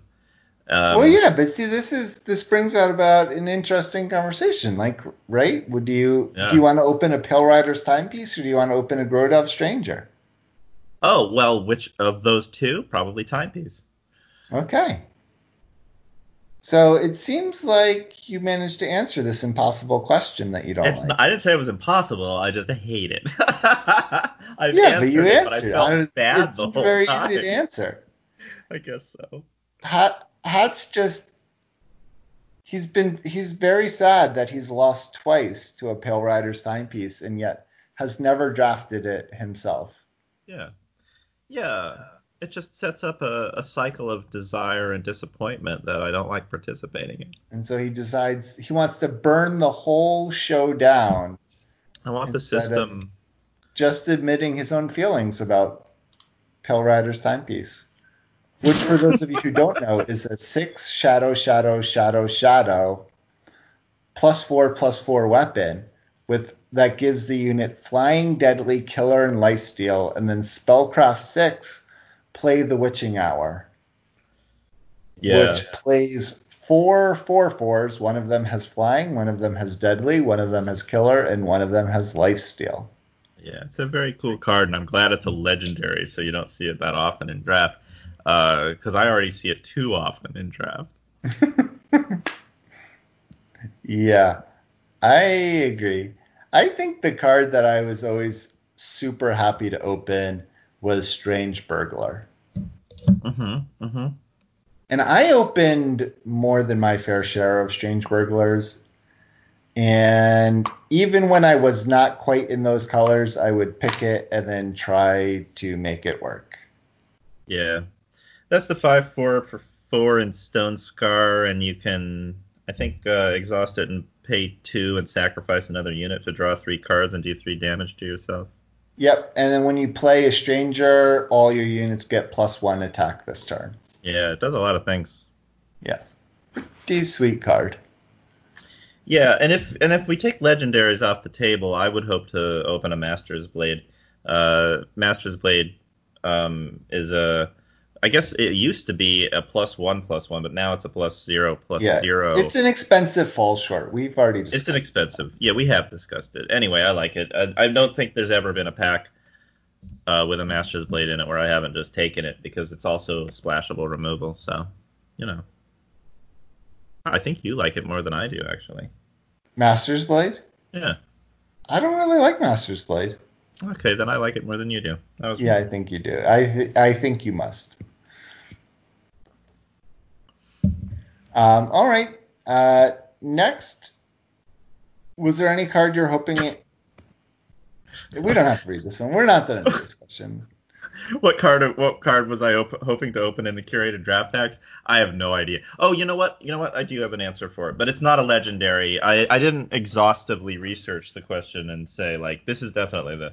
But I I'm always hoping to um, open Waystone Fragment uh, because it's a it gives all of your units plus one plus one and uh, for four, and then it has a spellcraft where you uh, play two one ones and then you gain life equal to the number of units that you have. Uh, it's like it's like Horn of Plenty, but it's one cheaper, which makes a big difference, and also uh, the life gain is sometimes uh, is sometimes huge, especially on like a stalled board or something where you're getting beaten down by flyers or something. Uh, you suddenly make your whole board bigger. So I'd, I'd say of the rares, that that's the one where I'm like, great, what a gift! More often than any other card. I'm just like Waystone Fragment going in the deck. Mm. Yeah, yeah. My recent, my most recent draft, I had the um, the six cost Echo Dragons. Oh yeah, Thunderstrikes. And what a consistently great card to open. It's hard to play because it is triple primal. Yeah.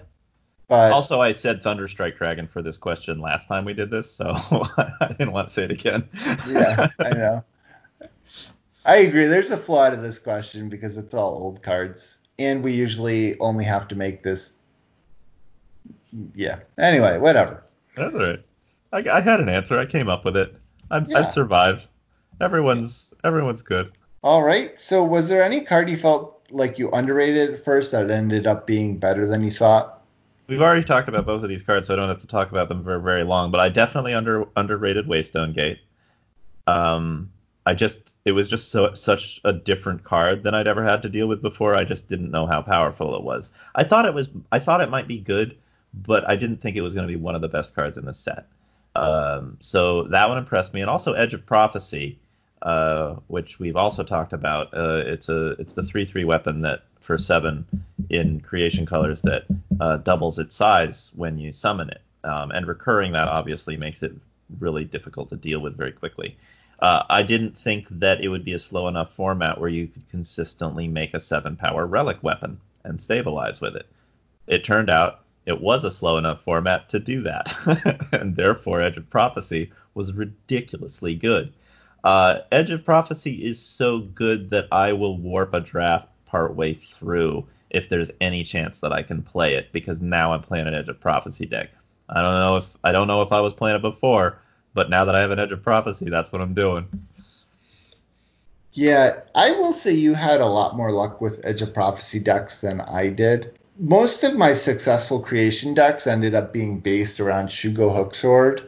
I only managed to do the thing with Edge of Prophecy a couple times, and I picked it pretty highly, and just it always felt like I I would either draft an Edge of Prophecy or draft a lot of weapon recursion, and always really had a lot of trouble melding those together. Yeah, there was an alchemy to it.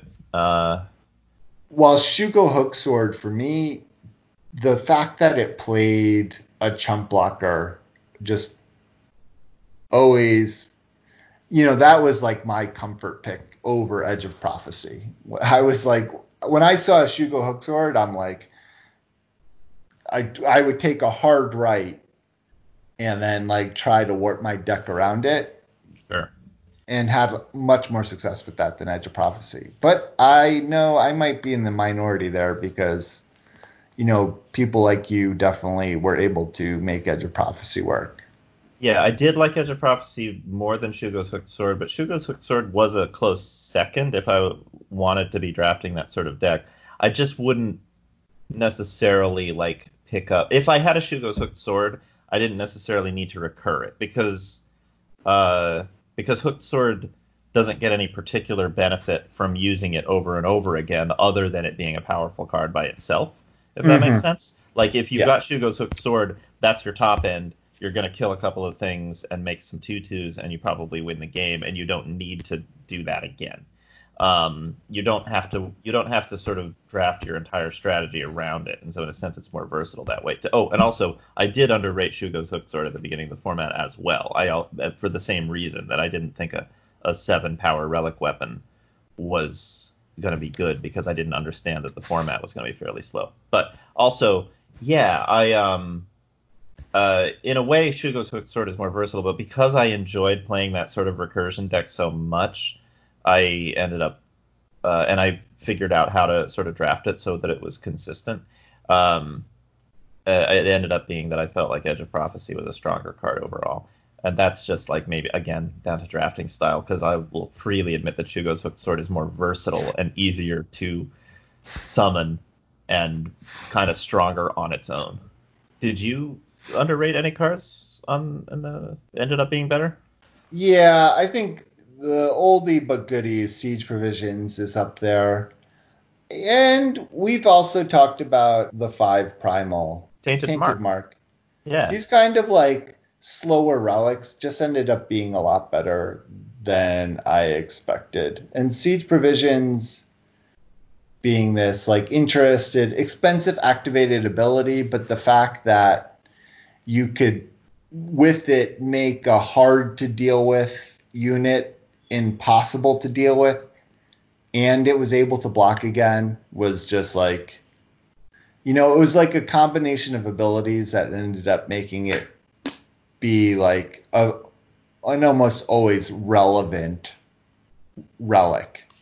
Yeah. That was kind of interesting. So yeah it was and it casts a it casts a cheap spell when it comes into play too so you can like activate wormstones with it and that kind of thing it had just sort of like a lot of little facets to it that that made it interact with practically every card in the set in an interesting way. It just allowed you to do so many things. It allowed you to give endurance to a big beefy guy and then attack and block. So it helped stabilize. it helped push damage.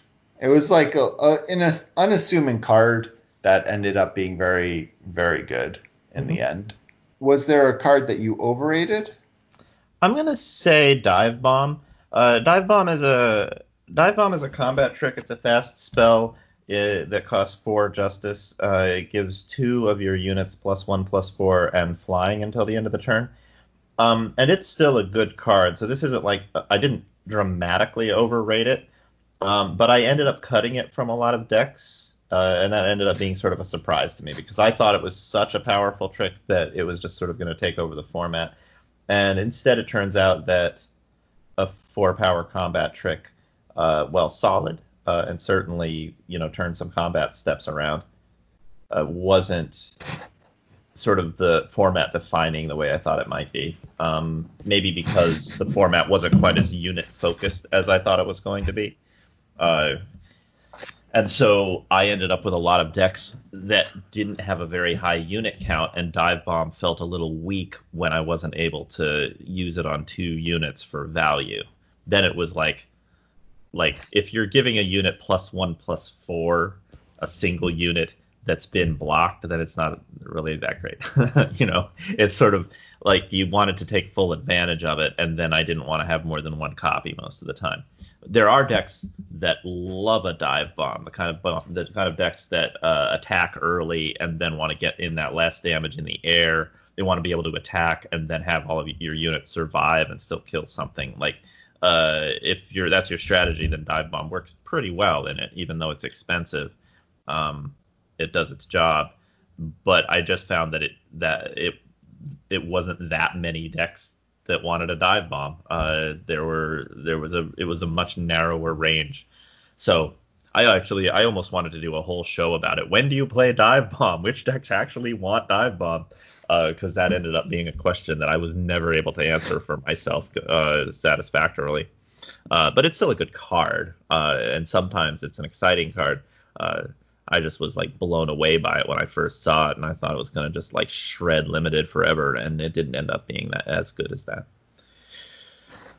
And then I wanted to give honorable mention to Agent of Purpose, which was sort of the uh, the um, the Justice Primal Shadow marquee uncommon that ended up being completely unplayable because it is able to kill units that have curses on them and hardly any cards put curses on units in this format. So it ended Yeah, up being and- utterly stranded. Yeah, through five iterations of the format, they like never brought curses back. It Yeah, was- they never gave support to it. And curses were big in the last format. There were plenty of cards they could have drawn on, and they just didn't do it. yeah, yeah, that was always a little weird. So for you, were there any cards that you overrated? Yeah, there were a couple. Um, two that come to mind at first are Touch of Resilience, which is the two shadow give one of your units revenge, then give a Mhm. unit weapon or spell in your hand revenge. Mhm. I thought this was going to be a pretty good touch because it like theoretically isn't card disadvantage, Right. you know, because you're getting that unit back. Yeah, it's theoretically a lot of value. Yeah. but I don't know. It ended up playing way more. You know, it, I just ended up not playing it as much as I thought because so much of the time you would have just prefer a card that had immediate impact as compared to a card that was going to give you impact 10 turns from now. Yeah, you didn't you you didn't know when it was going to help you out. There was also a tension between Touch of Resilience and the fairly strong Void re- recursion in this set.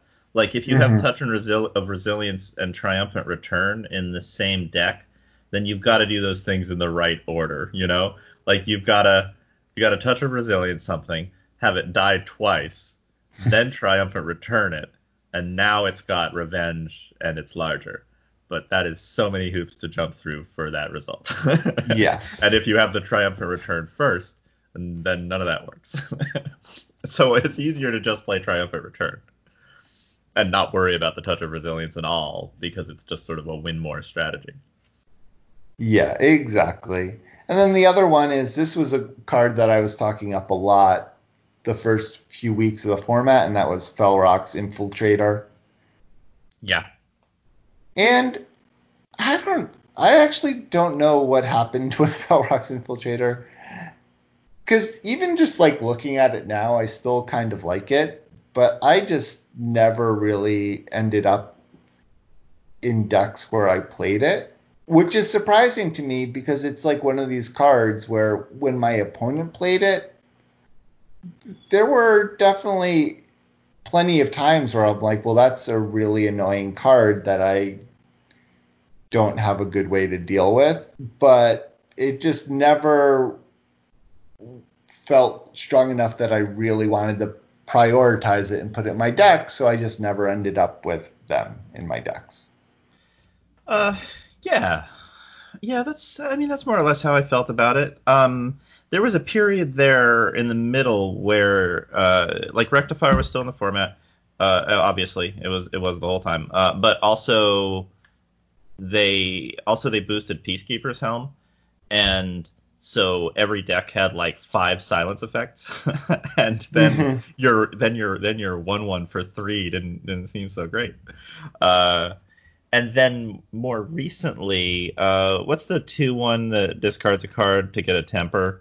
A hot Um, blood by barbarian. Hot Blood Barbarian. Now that Hot Blood Barbarian is boosted, a lot of cards that had one health are way worse because your opponent can just sort of like ice them for free with their two drop. And Yeah. uh, and so stuff like Infiltrator and uh, and Inferno Zealot aren't as good as they were. Yeah, yeah. And what's interesting though is like I feel like I still don't see them that much. So people are picking them. I- Infiltrator? yeah. Yeah. yeah. I face them often enough and I'm I'm not uh, usually not dissuaded by them. Either Yeah. you throw your either you throw your 3 drop into them to trade so that your 4 drop can attack next uh, or you just, you know, silence or ping it or whatever because it's super easy to kill. Yeah, and that's true. I guess you have to remember that it's. I feel like I sometimes forget that they spent three on it when I'm like, ah, well, I don't want to attack my three drop into their one one deadly. Mm. But Yeah, that's often the that it is often the best strategy is to just like trade and then go on with your life. Yeah. Yeah. All right. Because their their options are either to trade with your three drop or take three to the face, um, and then do it again next turn. So you've still got control, even though they have a deadly unit down. It's great if it ever gets to activate. You know, if it gets to draw a card, it's hard to come back from that sometimes. But uh, yeah, it's it's by itself. It it's got some it's got some struggles to overcome. Not that it's unplayable, but yeah, it's a narrow range of decks that it's really good in. All right. And so, did you have a favorite type of deck in this format?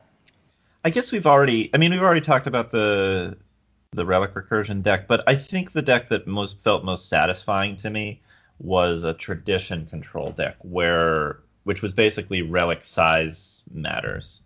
Mm-hmm. Um, and that's similar to the creation deck in some ways, but it's not really about recursion. It's more about um, you get your your relics like uh, like Tainted Mark and um, I guess uh, I mean Tainted Mark is sort of a good example of of uh, you you'd have some flyers, you'd have a Tainted Mark, you'd have Book Club Yeti, which was a good two drop that turned into a really good removal spell later. You'd have your Rage Heart Paladins, you know, which ended up being this sort of unstoppable thing if you had a relic of any size. Uh, you still got to play a few good relic weapons usually.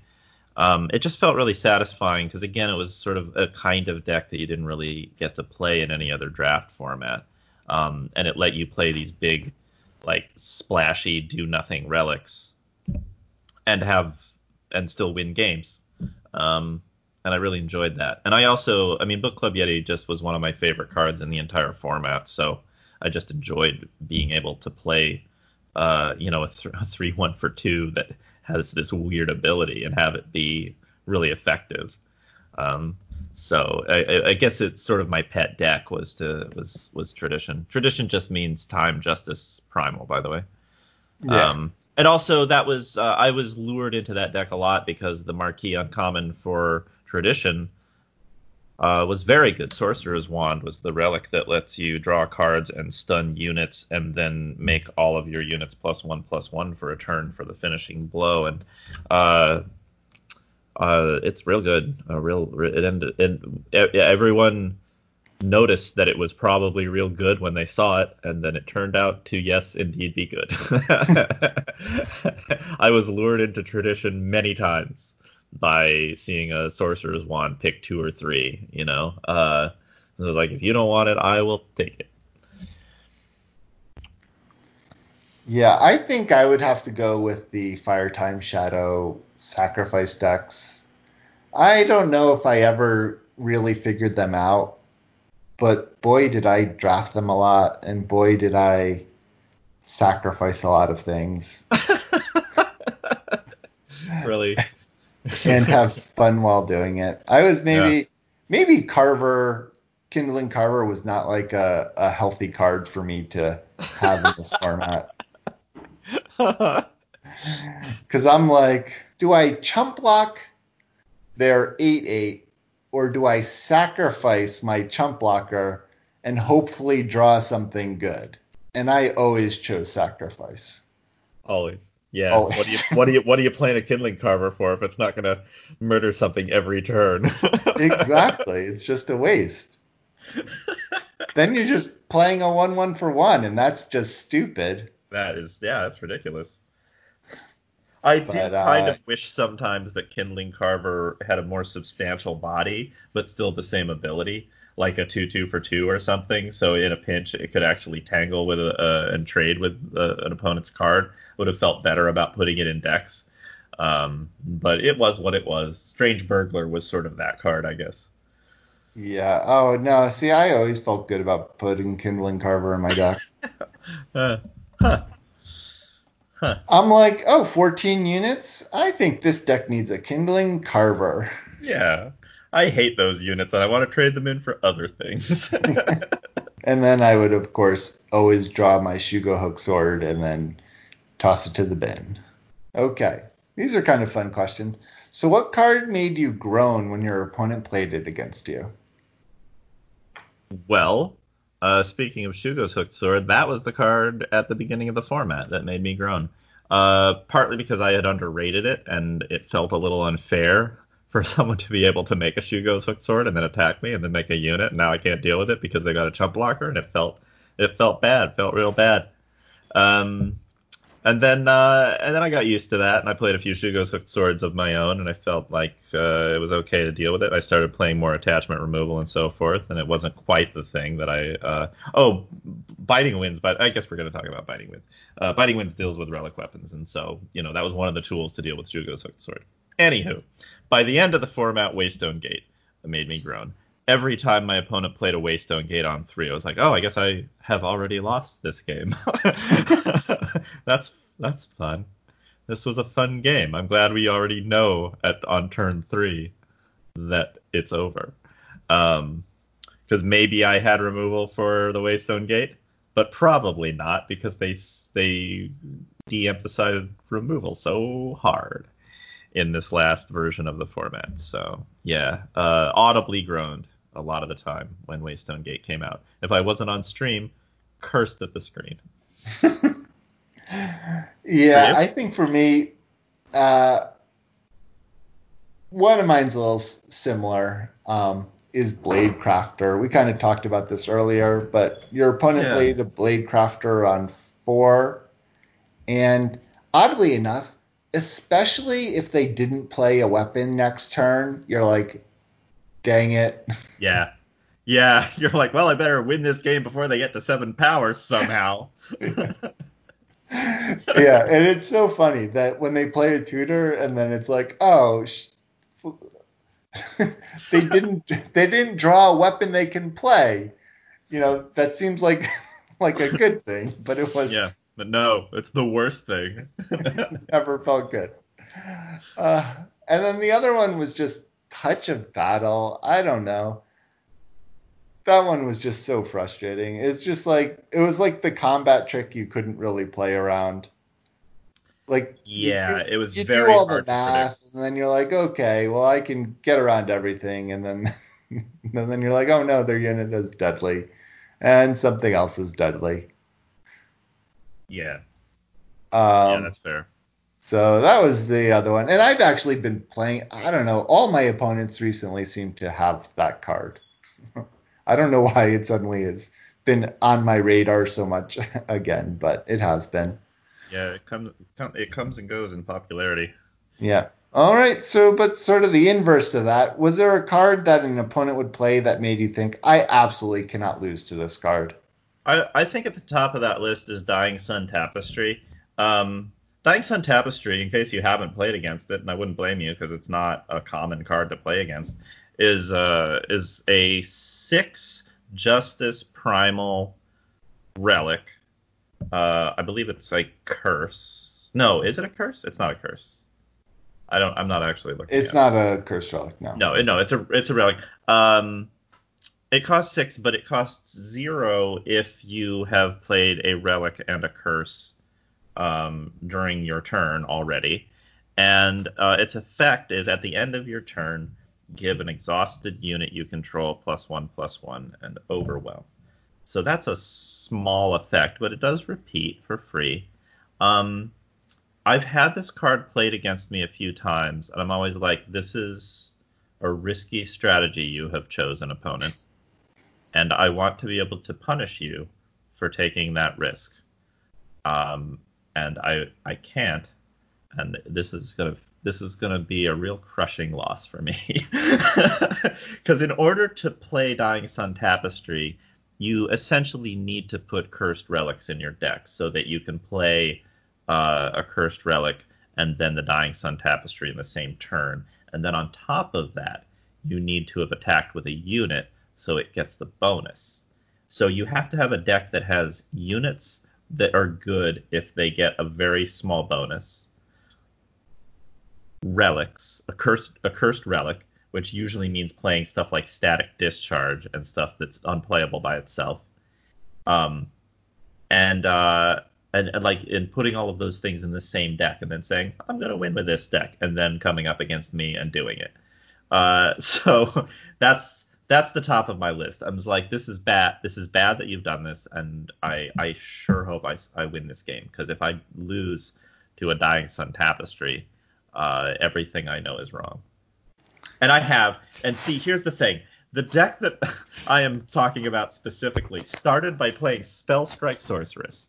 Spell Strike Sorceress is is is is is a one one for three. Uh, it also has a shift ability, but it gets bigger by plus one plus one every time you play a spell.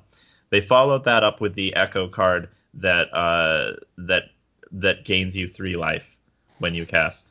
Uh, it's it's a it's a time spell. I'm so mad still. it's a, it's the time spell for one that gains you three life, but it has echo, so it cast it twice. So it made the sorceress. So so my opponent made the sorceress three three right away, and then it kept getting bigger. And then they played uh, the static discharge, which is unplayable by itself, and a um, and and the dying sun tapestry, and then the sorceress was getting bigger after every every attack and then they played the unseen, the two one with Aegis uh, unseen that gives a battle skill to other unseens that you play, a random one, uh, and then they played a will breaker that got unblockable. So now the will breaker has a, a, a double damage and unblockable and there's a and there's a dying sun tapestry in play so it's growing by one every time it attacks which i can't stop because it has unblockable that's three different strategies that don't have synergy with each other and the deck pulled them all off in one game really quite efficiently. Like we're talking about a matter of like four or five turns here. Yeah. and it was just like none of this should have worked all of those strategies are bad and you put them all in one deck and somehow drew perfectly. I think it's my least favorite loss of all time. yeah. I mean Dying Sun Tapestry is interesting because I I think you're underselling the effect a little bit because it's like a it is powerful. I mean, I'm 0 for 2 against people that have successfully played a Dying Sun tapestry against me. And both times that it was played against me, it felt unbeatable. Yeah. It it it feels unbeatable. It just feels like the opportunity cost is so high of having to play cards that even let you play the tapestry. Yeah. You know, that's the part that's frustrating because yeah, it is powerful if you can play it for zero and then you have this repeated effect every turn. Uh, it's just that you have to compromise like card quality in order to do that. Uh, so I, I know that there are decks that where it should work because you're playing like Tainted Mark and you already have a deck that is good with Tainted Mark. You've got some flyers and something, but and you also are playing Dying Sun Tapestry that makes your flyers better every turn. All of that makes sense. Uh, but that's not the deck that beat me. The deck that beat me had none of that stuff. It was playing bad cards in order to play Dying Sun Tapestry and three other bad strategies. Uh, it was two when I described it, but now it's three in my mind, and I'm not going to elaborate. Now it's four. It was playing all of the bad strategies in one deck, and I didn't even see half of them. yeah. Yeah, for me, uh, this is going back to last question, but man, Touch of Battle.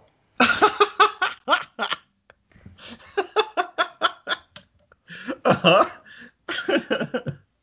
Because that card never did anything for me. What a worthless, stupid, unhelpful card that never bailed me out of any situations.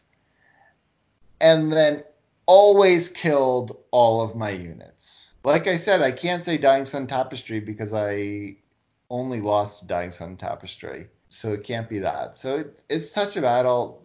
The other one was Contaminating Ritual, which is another card that we've talked about, where it's just like, how is this person trying to make this into a successful strategy? I don't totally yeah. get it.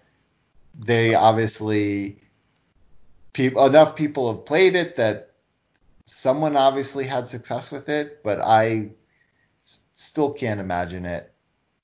I've I, lost to contaminated ritual on very like high levels of the, you know, like very high ranks basically.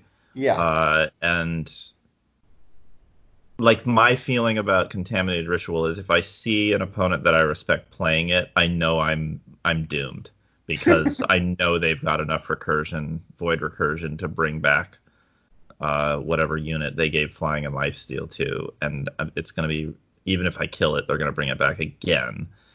Um, and that's in fact what always happens if they do put the contaminated ritual. But I still don't see it very often, so I don't think it's a difficult. I don't think it's an easy deck to draft.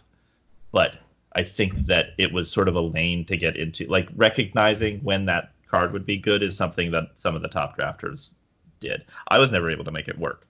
Um, I've had contaminated ritual in a couple of decks, but I never had one that could consistently make use of it. So uh, I, I don't. I'm not among the drafters that was able to make it work, but I've seen it work, and it felt extremely powerful. So I couldn't name it as like I absolutely can't lose to that card because I just. I mean, it is despite my best instincts, it turned out to be pretty good. All right, last couple questions. So final top commons in each of the five colors. Hit me. Okay, I'm not counting. Uh, I'm not counting rectifier here because we've already talked about it. Okay. Um, and I'm not clear where to rank it after the after the nerfs and the reordering of packs. But other than that, uh, in fire, I think Blade Crafter, uh, and we've talked about that on this episode. Uh, in time, Magnificent Stranger, two three for two with a really great ability. Uh, in Injustice, uh, I'm not convinced this is the right choice, but I'm going to say Willbreaker because it has double damage and uh, it sometimes randomly hoses flying decks uh, and it has corrupted, so it's a just an overall really versatile two drop. In Primal, Biting Winds. It's uh, it kills just about anything in the format, including all of the major relic weapons. It's one of the best answers to Shugo's hooked sword um, and Edge of Prophecy, for that matter. Um, so it was a really great, one of the best removal cards, uh, one of the best reasons to be in Primal, I think. And then in Shadow, Triumphant Return. Uh, bringing things back from the void and making them and making them larger turns out to be a winning strategy. Although I did like to play it when I had a lot of good two drops to bring back, so I could do it on curve. But uh, it was pretty good in any deck, really. Those are my top five commons: Bladecraft, Your Magnificent Stranger, Willbreaker, Biting Winds, and Triumphant Return. Uh, not my top five overall, but my top one in each faction in set eight. Um, and then Rectifier is in there in some weird way because overall it was the best common. Um, and I'm just sort of not counting it for this list. How do you feel about it? Yeah, it's kind of interesting because I think I would have gone with Granite Acolyte, Amber Acolyte. So we're counting. So we're counting curated draft packs because I was just doing Echoes of Eternity. no, I'm just kidding. I, I more or less agree with you. I think the only thing I would have uh, probably said differently is I still think I just could I just can never get excited for Willbreaker, so I'd probably be more excited to pick up my first siege provisions. And I think this was even true in the end because by the end of the format, I felt like it was a lot harder to even get a single siege provision, so I was always excited to pick one up. That actually wasn't my experience. I felt like if I wanted a siege provisions, I could always find one, but that is just variance. Yeah. Yeah, I don't know. I just I I had a bunch of decks where I'm like, I wish this had a siege provisions, and then just never happened. So I wish I could have given you some of my siege provisions. I ended up with like two or three copies a lot of the time, and I didn't want to play them all. Yeah. And final question. So, did this draft format teach you something that helped you improve your limited game, and what was your takeaway from this format? Well, I think this is the first format that you I could legitimately play a lo- a slow control game in fairly consistently. It was a slow enough format that I had to think about what my end game was and be reasonably sure that I could that I would be able to to uh, get that end game and to play consistently. So the kind of decks that we've been talking about, um, the relic weapon recursion deck and the you know the relic size matter tradition deck and the the uh, the sort of dirtly sacrifice all of my stuff for value destruction deck. Um, those were all those all felt really different because uh, they they were decks that could accumulate a huge amount of value over time because there wasn't the threat of being run over at least for the first half of the format and uh, it made me rethink the way I approached a lot of cards like all of these cards that we've been talking about that I underrated are good partly because uh, you you had time in this format to like realize their their true value. Um, so I got to experiment with things like having a lot of cards that replicated power, you know, in my deck, like uh, um, cards that ramp and cards that like seek power that go get a power and stuff. So I would have decks that played the minimum number of actual sigils. So I would have 15 and a very powerful, power hungry deck, and it would still play like a dream because I had so many cards that would um, uh, that would supply me with power uh, that I that I had. Uh, like my deck felt like it was full of things to do, and it wasn't Mhm. as de- it wasn't as dependent on drawing the right ratio of power to to gas, you know. So uh, so I guess my takeaway is um, is kind of big because I learned how to draft control in a way that I never had a chance to do, and I'm hoping that I'll be able to take that into uh, further draft formats so that I sort of see the control strategies and and uh, feel more confident drafting them. Uh, I was ta- I mentioned briefly the alchemy of drafting a creation deck. Uh, turn back time. There's a really interesting card in that deck because uh, like it's a three. It costs three in time. It brings any any card back from your void, gives it void bound, and for that deck, part of its use was to bring back cards like Shugo's Hooked Sword or or Edge of Prophecy uh, to to get that like um, that huge um, game winning card and use it twice. But the other part of it is that you had this early game like Fury Blade, uh, you know, your your sort of strong two drops like Mag Stranger and stuff. And Turn Back Time gave you the versatility to uh, replay your strong early game if you needed the time to get to your late game. Or if you had already gotten to your late game, it let you use your powerful cards at the end again. So, which is why Turn Back Time ended up being a good card as well. Is uh, if it was only an expensive way to bring uh, to reuse your early game cards, then maybe it's not so great. And if its only function was to bring back your really expensive cards, then you would get run over near the beginning a lot of the time. Um, but because it did both, you got kind of the best of both worlds. You had this incredibly versatile like car- card that uh, gave you this library of options all the time. Uh, that was one of the steps on learning how to draft the creation deck properly was realizing the potential of turn back time. Um, and I can't recall a similar process with any of the with any other format where I learned how to build a deck like that um, and have it function as a whole deck with all of these different moving parts uh, to get uh, the, together in one purpose. It always felt a little bit more, at least in Eternal. Like in Magic, there's been a lot of decks like that, but in Eternal, I was it was always kind of felt like here's my main synergy, renown or mastery or whatever, and then everything kind of works towards that goal. Um, but the creation deck was in in in set eight was uh, felt like a deck, you know, like you were building a real sort of uh, versatile strategy, and I, I really I really like that, and I hope that that's something that I continue to do going Mhm. forward, and that I have the opportunity to do, and like the the, the structure of the draft format will continue to reward me for, because that was the I think my favorite thing. So did did you change your opinion because about turn back time? Because I know early in the format you said you never really wanted more than one in a deck. Did I, I still only want one, actually. Yeah. Mhm. Uh, after everything that I just said, I still only want to. I, I still only want one turn back time, but it. I don't want less than one, one turn back time.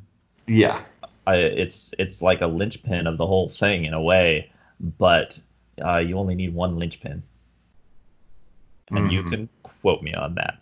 I'm not sure what a linchpin is. I don't know what it physically is. I just just know what it metaphorically. But yeah, no, I haven't changed my opinion about it, but I like it better than I did before. Um, I like I like turn back time a lot. But if you have two of them and you have two in your hand, you're like, uh oh, none of the cards in my hand do anything. So yeah, just the one. I agree with that.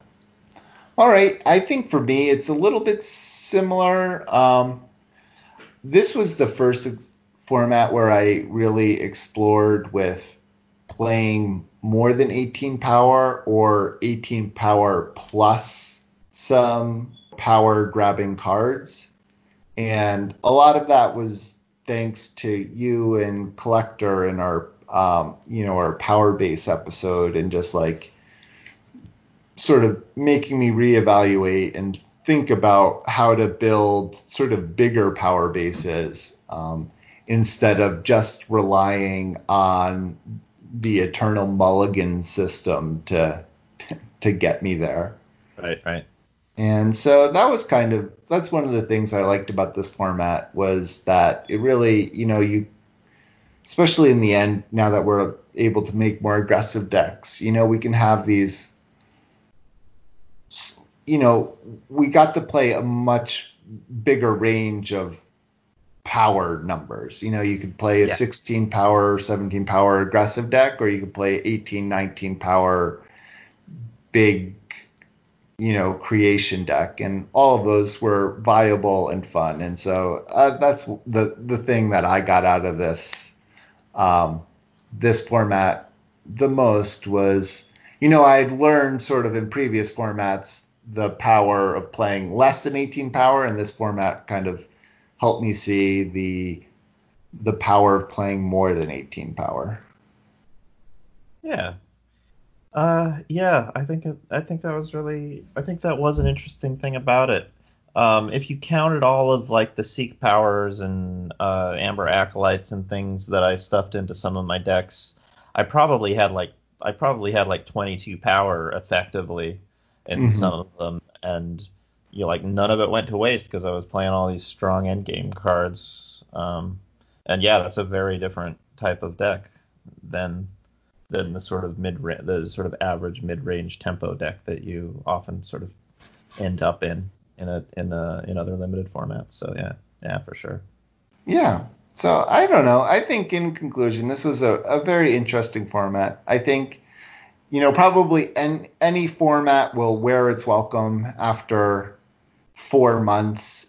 And so everyone's feeling the effects of that. But I think in the end, this was a, a positive format. And I think, a, a, you know, a very fun format to play. And I, I think Direwolf did a great job. Yeah, I agree. I agree. Despite some of the missteps, I think overall they did a lot of interesting things that paid off. So, uh, so I'm, I'm overall happy. Cool. And so we're looking forward to the new format. So hopefully next by next week, well, by next week we'll definitely have at least a few cards to talk to because talk about because they will have released a bunch of cards into the you know into the draft preview event. So we'll be talking about that, and then we'll be rolling right into the brand new format. So stay tuned um, and enjoy the show. So until next week, thank you to all our patrons for helping make this show a success. A reminder to give every to give us a five star rating review on iTunes, Stitcher, Google Play. You can join us in our Discord. We have a link below, as well as give a thumbs up and a comment on all of Raven Dragon's Reddit posts dealing with about the show. And don't forget to send in all your seven win deck lists you do this week to farmingternal at gmail.com. And remember to keep on farming. Have a good night. Good night. Whew.